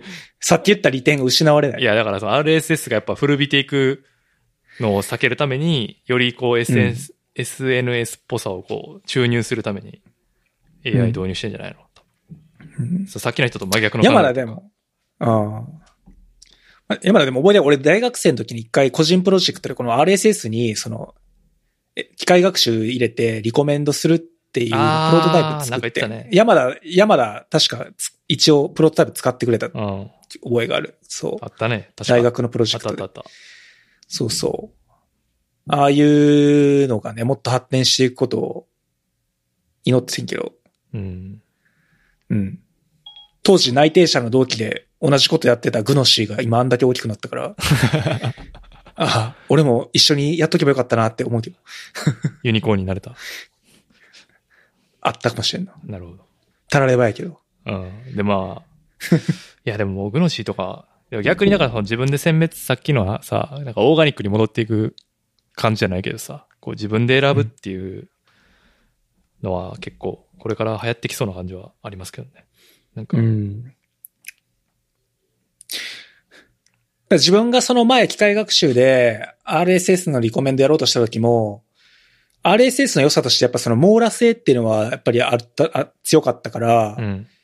順番は変えるけど、その絶対省略はしないっていうのは、やってて。うん。うん。順番付けさえすれ、できればもうちょっと見やすくなるのかなと思って。なるほどな。まあでも結局それすると下の方見なくなるからな。ああ。いや、うんほんまそれ。いやーまあそんなとこですかね。まあとりあえず、そうやね。最近ちょっともうそういうの心折れそうになったんで、でもう一回ちょっと、そのフィードを整理するところから始めて、一旦全部ゼロにするところから。あの、読んでないけど、あの、既読にして、うんゼロにして。あ俺ちょくちょくやるで。うんあ、やる？やるやる。あの、RSS はやってる。やってる？やっぱそうやんな。うん無理やんな、これ。うん。いや、だからもうフィード単位で、あ、ここの配信元のやつはまあ、い漏れててもいいかな、みたいな、あうん、時に。ー、なるほど。そうしよう。はい。なんで皆さん、あの、フィードリー使ってみてくださいね。RSS、みんなでそう盛り上げていきましょ あの、無意味にブログ巡回してる人とかね、まだ、う。うん。ブックマークで一個一個クリックしてる人とか。はい、あとは、F1 ちょろっと話して終わりますか？じゃあ F1 ね。F1 は、なんかね、もう、密スポーツなんでなかなか難しいですかね。まあ、観客の問題さえクリアにできたら、その、でせん、できるとは思うんやけど、うん。まあでも、いやっぱね、裏にいるスタッフの数は多いし、あとやっぱどうしても国境の移動を伴うスポーツだからそこも難しいよね。全世界、まあ大でうんって感じやもんな。なんか、一人でも感染者出たら、出て中止にしちゃったやんか、前。確か。うん。だから、これから、その対応してると結構きつそうやなっていう。20チームいて、あんだけピットとか関係者人数いて、一人でも、一人も出ちゃダメみたいなのって結構きつくないかなっていう心配はあるんですけどね。難しいな。うん今だからでも一応今年、まあほんまは3月に始まる予定だったけど、7月5日、オーストリアで開幕できるようにっていうことで、オーストリア政府ともそう、協議を進めてて、今のところ順調にいってるみたいだけど、え無観、無観客で7月5日開幕うん。うん。レースをなんとかやっていかないと、放映権が入らなくて、うんチームだったり、F1、組織そのものが存続の危機になってしまうから、うん。まあそれで今すごい協議されてるね。なるほどね。今年何レースもともと22予定されてたけど、まあなんとか15ぐらいできないかみたいな話は今、うん、されてる。ただな、秋になってまたコロナの2波が来たりすると、全然話は変わってくるし。F1 自体あややくなるかもしれないですね。こんななんか。うん。もともとお金金がかかるスポーツやからね。うんそうそうそうそう。ううんん。ただまあ、このレースが、今年のレースがいつ始まるかはさておき、結構移籍市場は盛り上がってて、これは何なんですか？なんでこんな、急に、みんな暇、暇でやることないから。うん。まあ多分そのきっかけになったのが、えっと、フェラーリのセバスチャン・ベッテルがフェラーリを今年いっぱいで離脱するっていうのが決まって、そこから結構。玉突きでいろんなドライバーが動くっていうニュースが出て、なんかよくわからないけど、本来夏ぐらいまでこのベッテルがフェラーリ離れるかどうかっていうのは夏ぐらいまで、まあ、結論も出さないし、その報道もないっていう、決定しないっていう話うんやったねんけども、まあ多分、えっ、と、ベッテルがやりたいこととフェラーリがベッテルにやってほしいこと。出した条件が相当ずれてて、あまあベッテルとしてはもうさっさと、最初これドイツメディアで話が出て、あ。うん。もう決まったらしいっていう噂が出て、その翌日にフェラーリからオフィシャルな発表があって、うん。まあだからベッテルもしくはその関係者がリークして、前倒しでことが動くように、ああ。メディア戦略的な。そうそう動かしたんじゃないかっていう話があるね。ぼあの、ベッテルってドイツ人やから。うん。そう。で、結局、フェラーリ、まあ三強チームの一つのフェラーリのシートが一つ空いたことになって、すぐにそこに、えー今マクラーレンにいるカルロス・サインツが入るってことがまた発表されて、代わりに空いたマクラーレンのシートに今ルノーにいた、えっ、と、ダニエル・リカルドが入ると。なんやそれっていう。でも、まあでもリカルド、こん今回これがマクラーレンになってしまったから、リカルドがそのフェラーリ、メルセデスに行くっていう夢は結構いよいよついえてしまった感じはうん。あるよねやっぱ、うんルノーで結果残したら分かんなかったよね。だから、結局サインツは結果を残したからいけたわけで、うん。マクラーレンでな。そうやなっていうのと、多分やっぱり今、このフェルスタッペンとかルクレールとか、うんまあこのサインツもそうやけど、若手のドライバーがすごいやっぱり活躍してて、うん。やっぱどこのチームも、この、まあリカルドももう今30歳とかやけど、うん給料も高くて、えー結構年を取ってきたドライバーよりも、まあ給料も安いし、うん。若くて、まだ将来性の強いドライバーを、で、こう挑戦したいっていうのがうん。あるのかもね。うん確かにね。うん。っていうのと、やっぱり、リカルドは完全にファーストドライバー、もう、だからその、ああ。言ってしまえばなるね。業界で大御所になってきてるから、あの、ルノーでもね、なんか40億ぐらいの給料をもらってるって話だっマたし。ジか。うん。だから、まあ、かなり給料が高騰してて、で、まあ、基本的にやっぱり F1 チームってその、ファースト一級ドライバーを二人雇うほどの予算はないから、うんうん、し、まあそうやってどっちがファーストかわからない状態になると、まあドライバー同士で揉めたりもするし、しかも、フェラーリはね、その因縁があるというか、揉めまくってたからね、去年も。そうそうそうそう。セカンドとファーストの話。うん。あれはもともとその若手でセカンドでもおとなしくやってくれそうなルクレールを入れたら、ルクレールが実力でそのファーストドライバー、年上のファーストドライバーだったベッテルを上回ってしまって、こじれるっていう。そうね。まあだから今回、ルクレールのセカンドとしても、まあおとなしくやってくれるであろう、若いカルロス・サインツあになったっていうのはあるのかもしあ。れない。なるほどね。うんちょうどいいっていう。実力的にも、うんみたいな。。そうそうそうそうそう。ただ、このカルロス・サインツは、あの、ドライブっていうサーバー、ネットフリックスのシーズン1にも出,、出てたけど、うん。すごいイケメンで、うん。で、まあフェラーリ残ったこのシャルル・クレールもすごいイケメンやから、ねうんこのフェラーリの若手イケメンコンビっていうので、また人気が出るんじゃないかっていう話も。出るやん、もう漫画やんだって。うん。うん。あるね。あの、キャプテン翼と水木くんみたいな感じやもんな。見た目。確かに。まあでも、サインツはすごい、あれやね、もともとレッドブルの育成ドライバーやったけど、レッドブルを切り離されて、うん。うん。で、ルノーに一回入ったけど、ルノーにも押し出されうて、ん。で、マクラーレンに行って、マクラーレンでしっかり中団チームながら結果出して、うん去年初表彰台にも上って、うん、俺結構かなり好きなドライバー。うん、駆け上がってるね。うん。なんていうか。あの、物腰柔らかいし、うん。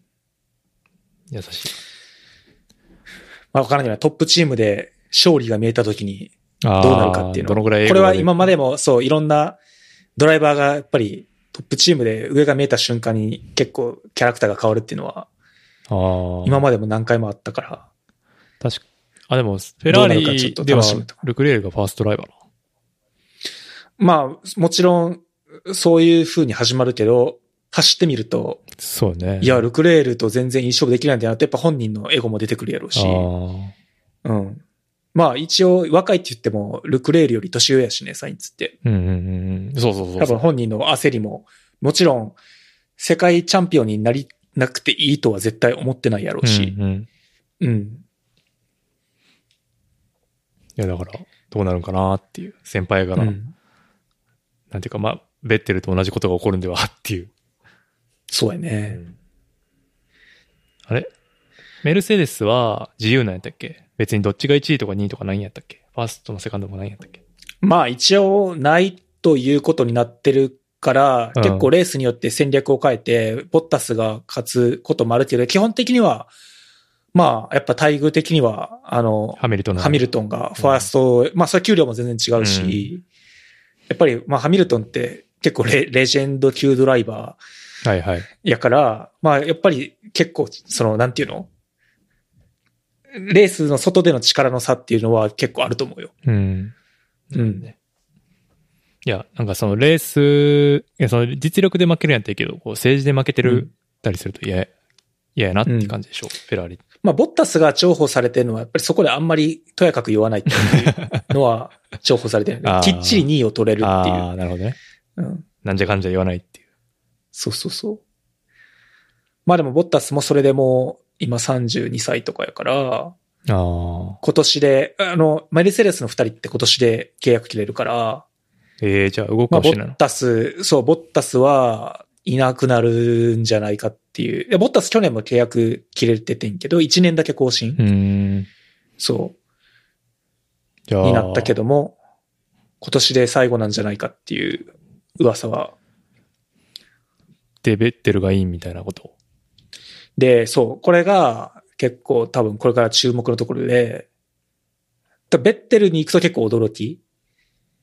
ん？ベッテルがメルセデスがかなり驚きやけど、そうね。まあでもなくはないっていうのは、メルセデスってドイツのチームで、ああ、地元ドイツやし。今も F1 ドライバーってずっとドイツ人ってずっといるねんけど、今もベッテルって最後のドイツ人ドライバーで、あの、もう一人いたよね。でやっぱ誰だっけ？えっと、ルノーの元ニコヒ、ニコヒュルケンベルグ、そう。まあ、そう、辞めさせられたけど。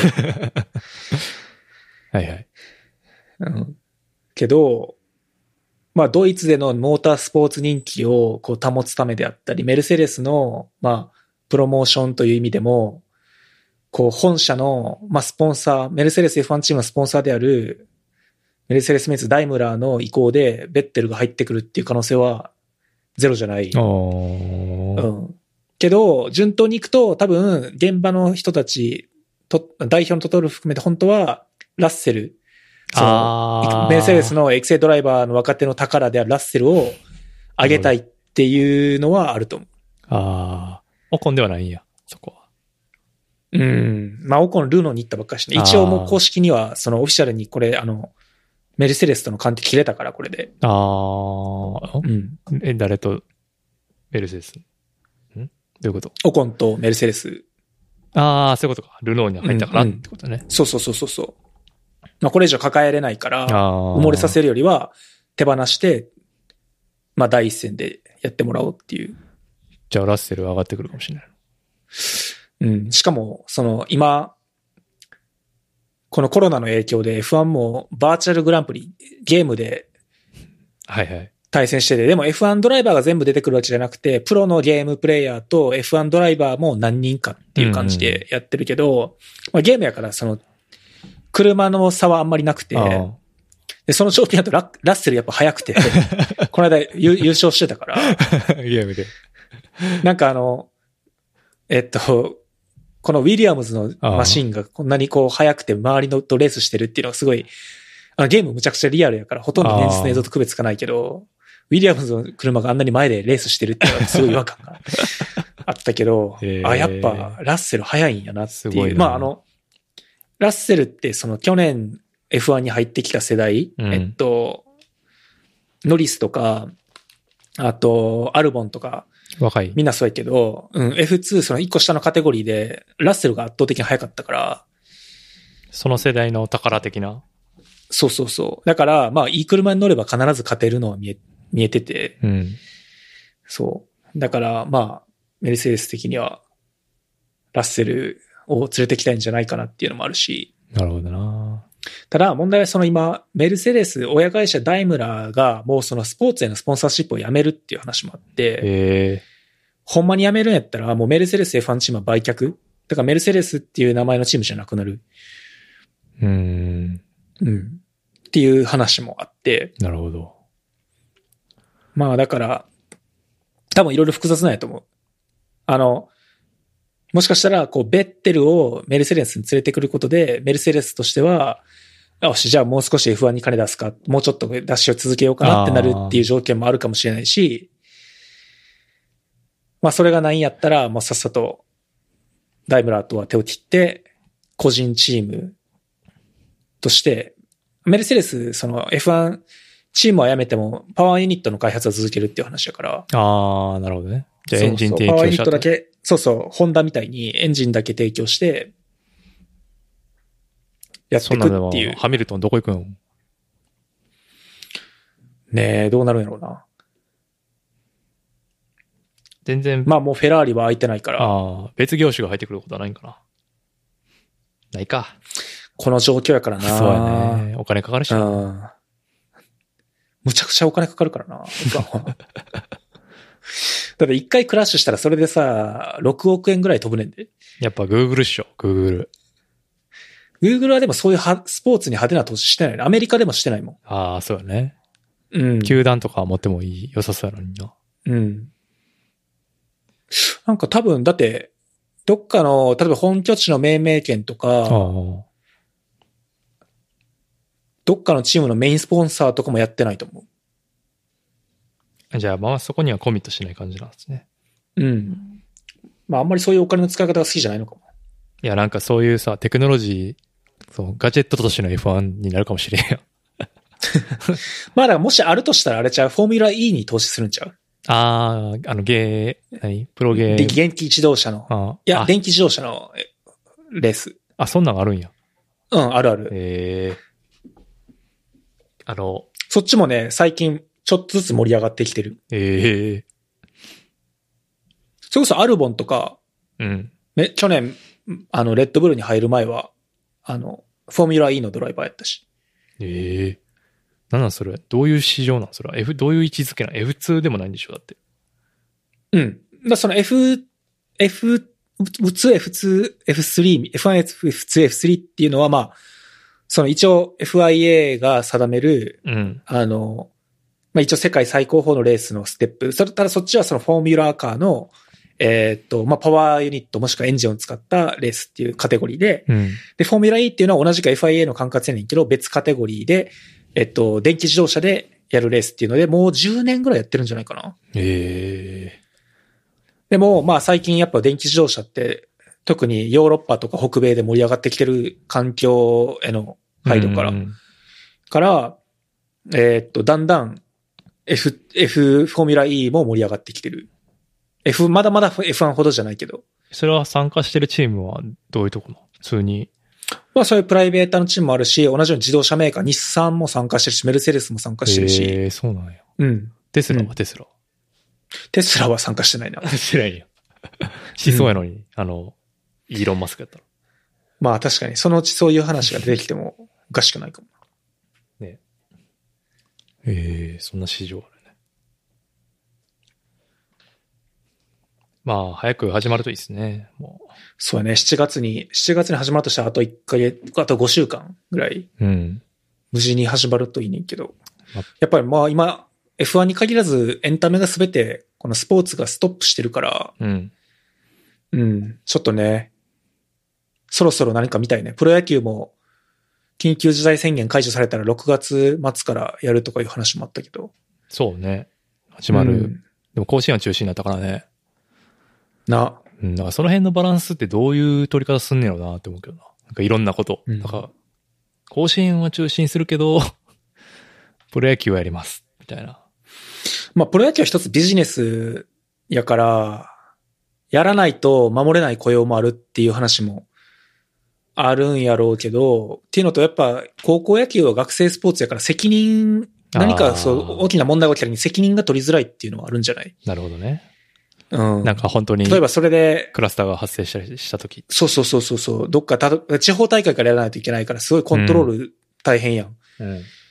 うん。で、まあそれで、なんかそのある地方大会でクラスター発生した時に誰が責任取るのかとか。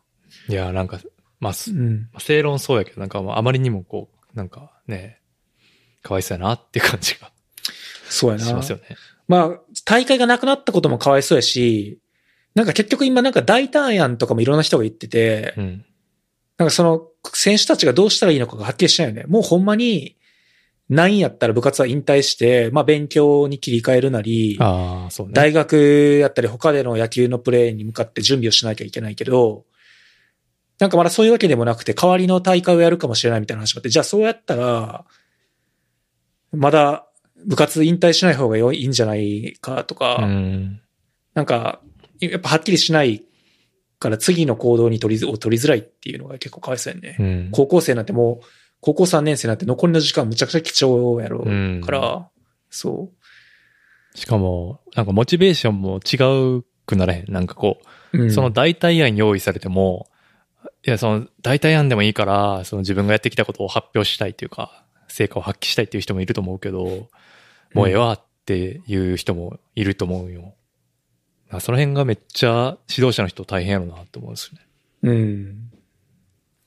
まあ、それは学校とかチームによるんやろうけどな。その、うん。いや、だってぶっちまあ、ゃけやっぱや野球、そんなさ、しんどい練習耐えてきたのはさ、やっぱ甲子園っていう絶対的目標があるから、みんなこう、何？やれてきたのではとか思ってしまうよね、やっぱ。うん、うん、うん。そうやろうな。うん。そう。で、デメが言うようにその貴重な時間やからさ、もう切り替えて勉強し、しようっていう人ももしかしたらいるかもしれんや。うん。でもなんかそのひ、でもそうなるとなんか、なんていうかな、逃げたじゃん、逃げたって言い方は良くないな。何？放棄したというか、なんかそういう感じ出るやん。なんか、うん。あそれもかわいそうやん。本人は別に本当は苦しまなくていいことやのに。なんていうか、なんとなくの同調圧力というかさ。うん。その辺がすげえむずいなって今聞いてて思った。そういうチューブラリにしておくことの辛さというか。うん。早くなんかした方がいいよね、ほんまは。大人が。そうやな。またこれ野球に限らずさ、うん。サッカーとかラグビーみたいな秋以降にシーズンが来るスポーツはもっと分からへんからね。まだ結論出ないから。そっか。高校サッカーとか、うん。うん。花園とか。まあね、誰も予想できなかった緊急事態やから、うん。しょうがないけど、ただただ巻き込まれてる学生がかわいそうやんね。うん。ちょっと彼らの気持ちを思うと。なんか別に僕そんなスポーツに入れ上げたわけじゃないけど。いやなんかその大人の都合で、ねなんか子供があれすんのきついよなと。うん。まあ大人の都合っていうか別に大人が悪いわけでもないけど、うん。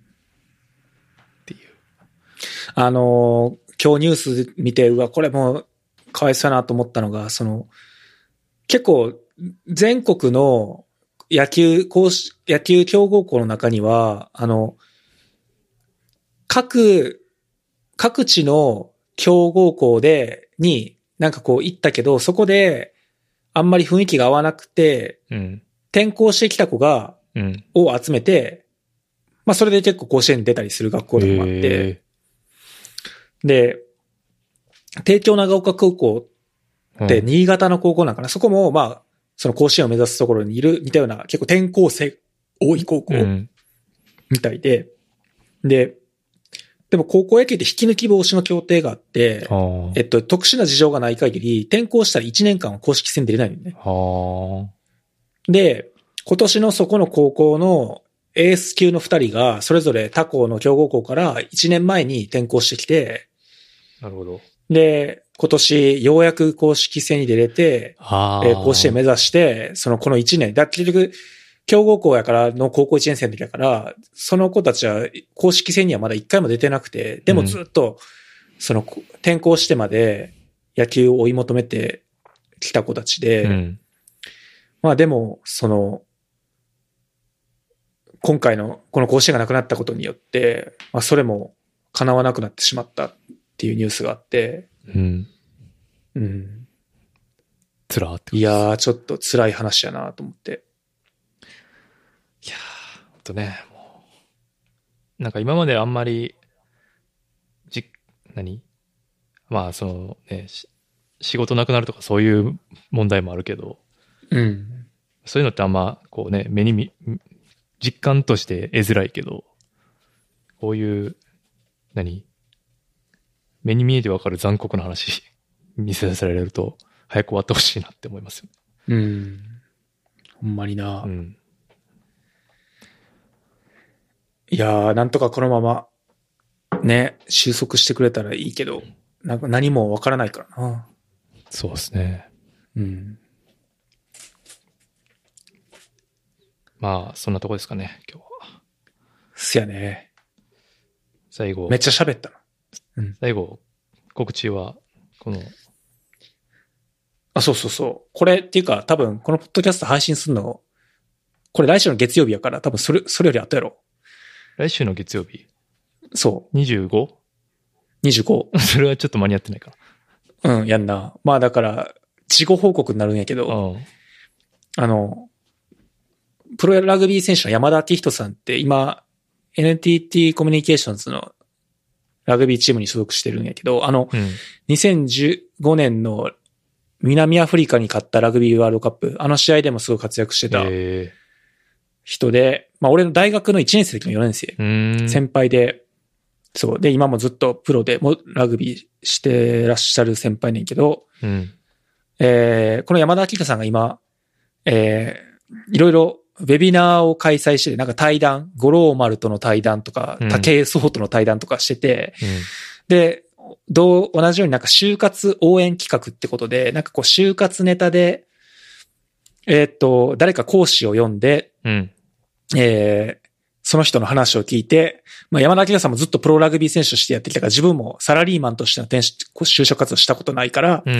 就活生と山田明人さんが就活について学ぶっていうウェビナーをやってて、それの第3回が来週の月曜日、えー5月25日やねんけど、それうんに講師としてえー、すごいな。呼ばれることになっへて、まだ全然何話すか考えてないねんけど、うん。喋ってきますとすごいね。いう。もうだって、経歴が鮮やかすぎてもう、このホームページに貼ってある経歴が。でも名前は出てないね、これね。なんかあんまり、ああ、俺、俺の話？うん。うん。そう。あくまで山田明人さん推しのイベントなので。なるほどね。っていうのと、これね、名前出すと会社の広報とか、なんか、まあそういうのもややこしい。あー、なるほどね。はいはいはい。うん。まあ一応もう俺日本の法人の社員じゃないからうん、いいねんけどね。あうん。いいねんけど、まああんまり変な、変な人が湧いても困るし。うん純粋にこの山田明人さんのファンの人が集まってくれたらいいのでー、、なるほどね。そまあ、でも、いろいろ言えるんじゃないですか？そのね、いる、う。うん。なんていうか、波乱万丈じゃないですか？なんだかんだよ。くわからないな。でも、その就活っていうほど就活をしてないああ。から、いわゆる就活生っぽい就活はあんまりしてなかったかえーでも、その、海外に行らく、、メーカーに入って海外行くくだりとか、うん。そうやね。そういう話はできると思ね。う。うん。あの、あとは、この、山田明人さん自体がその海外で働くことの話も興味あるみたいなことを書いてくれてるんやけど、うん。この人、俺なんかよりよっぽど早い段階からこう海外志向で大学の時も、大学の部活を半年休んで、オーストラリアに留学行って現地のチームでプレーしたりとか、すごいな。このスーパーラグビーっていう、まあ、そのサッカーでいう、なんて言ったらチャンピオンズリーグというか、南半球のプロリーグうん。にも結構いち早く参加したりとか、へえ。そう、海外志向はもともと多分、日本のラグビー界ではズバ抜けてた人で、すごいな。そう、だから、そんな人に俺が何を話せるんやろっていうのは、あんねんけど、まあちょっと恥ずかしくないように頑張って準備して、喋らせてもらおうかなと思って。へえ。うん、まあ基本的な質問に答えていけばいいと思うんやけど。うん。事後でどっかで見れたりしたりはしないんですか？いや、多分録画は、個別にはもらえると思うけど、どっかに公開されたりはしないと思う。うん。うん。だからもし興味あったら、あの、リアルタイムで見てもらう、登録したら見れると思うから。いや、リアルタイムも多分間に合ってないんで。頑張るけ山田は、山田は頑張ったら見れる。ど。俺が頑張ればいいかな。うん。そんなとこですかね。うん。まあ、そんぐらいね、こう、貴重な話を毎回してもらってるっていうことを、あの、PR でポイントとして。もこっちの、この山田との、ポッドキャストは漫画とガジェットの話しかしてない。いや、今日したよ。新しいテクノロジーを導入することの難しさっていう、大事な話。そうやな。そういう仕事関係の話は、うん。そうね。いろいろ、なんかあるかもな。もうちょっと整理してみるわ。うん。はい。なんで、ちょっと長くなってしまいましたが、いえいえ、今日はデメさんでした。ありがとうございました。お疲れ様でしたお。疲れ様でした。